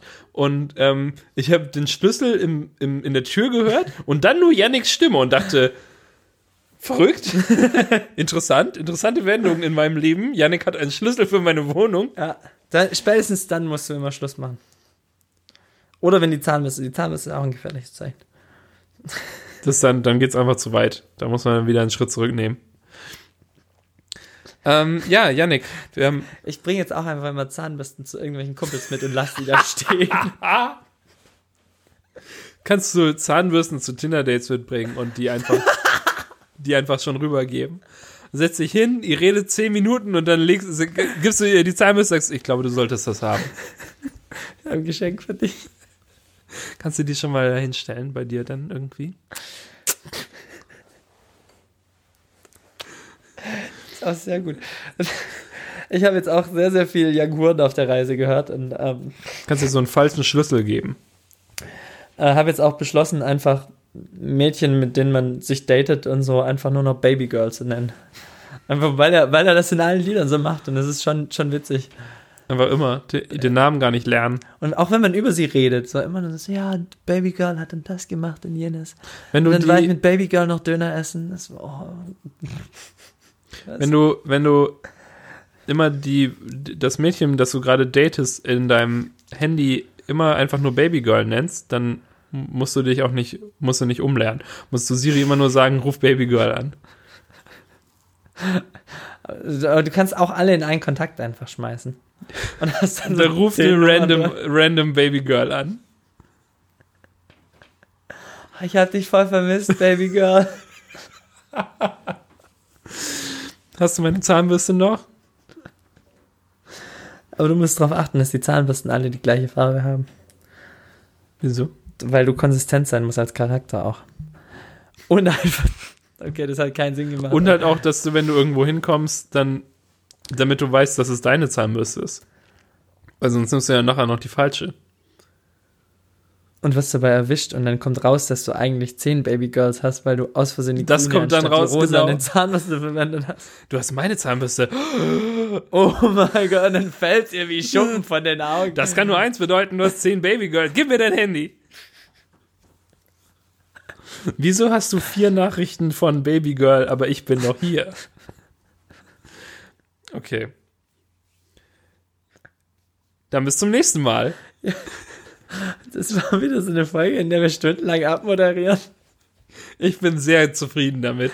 Das ist so das eine, wie du gerade gesagt hast, man muss konsistent sein. Definitiv. Und also ich mag auch, dass wir so strukturlos sind. Und wir eigentlich, es wirkt immer so, als ob die Folge zu Ende ist und dann wollen wir abmoderieren und dann fallen uns noch so viele Sachen ein, über die wir unbedingt noch reden müssen. Und es war jetzt auch, das war ja auch wirklich ein, ein gedanklicher Samenstau nach, nach zwei Monaten, Ja. die wir, die wir äh, einmal nur sehr zeitverzögert äh, skypen konnten. Blue Podcast Balls. Genau. Blue Microphones. Okay, bis zum nächsten Mal. Tschüss. Tschüss. Sollen wir noch irgendwelche Hintergrundgeräusche einspielen, bevor es vorbei ist? Ach so. Das ist aber, das haben wir auch irgendwann gedroppt. Ja. Nee, ich. nee, ist vorbei.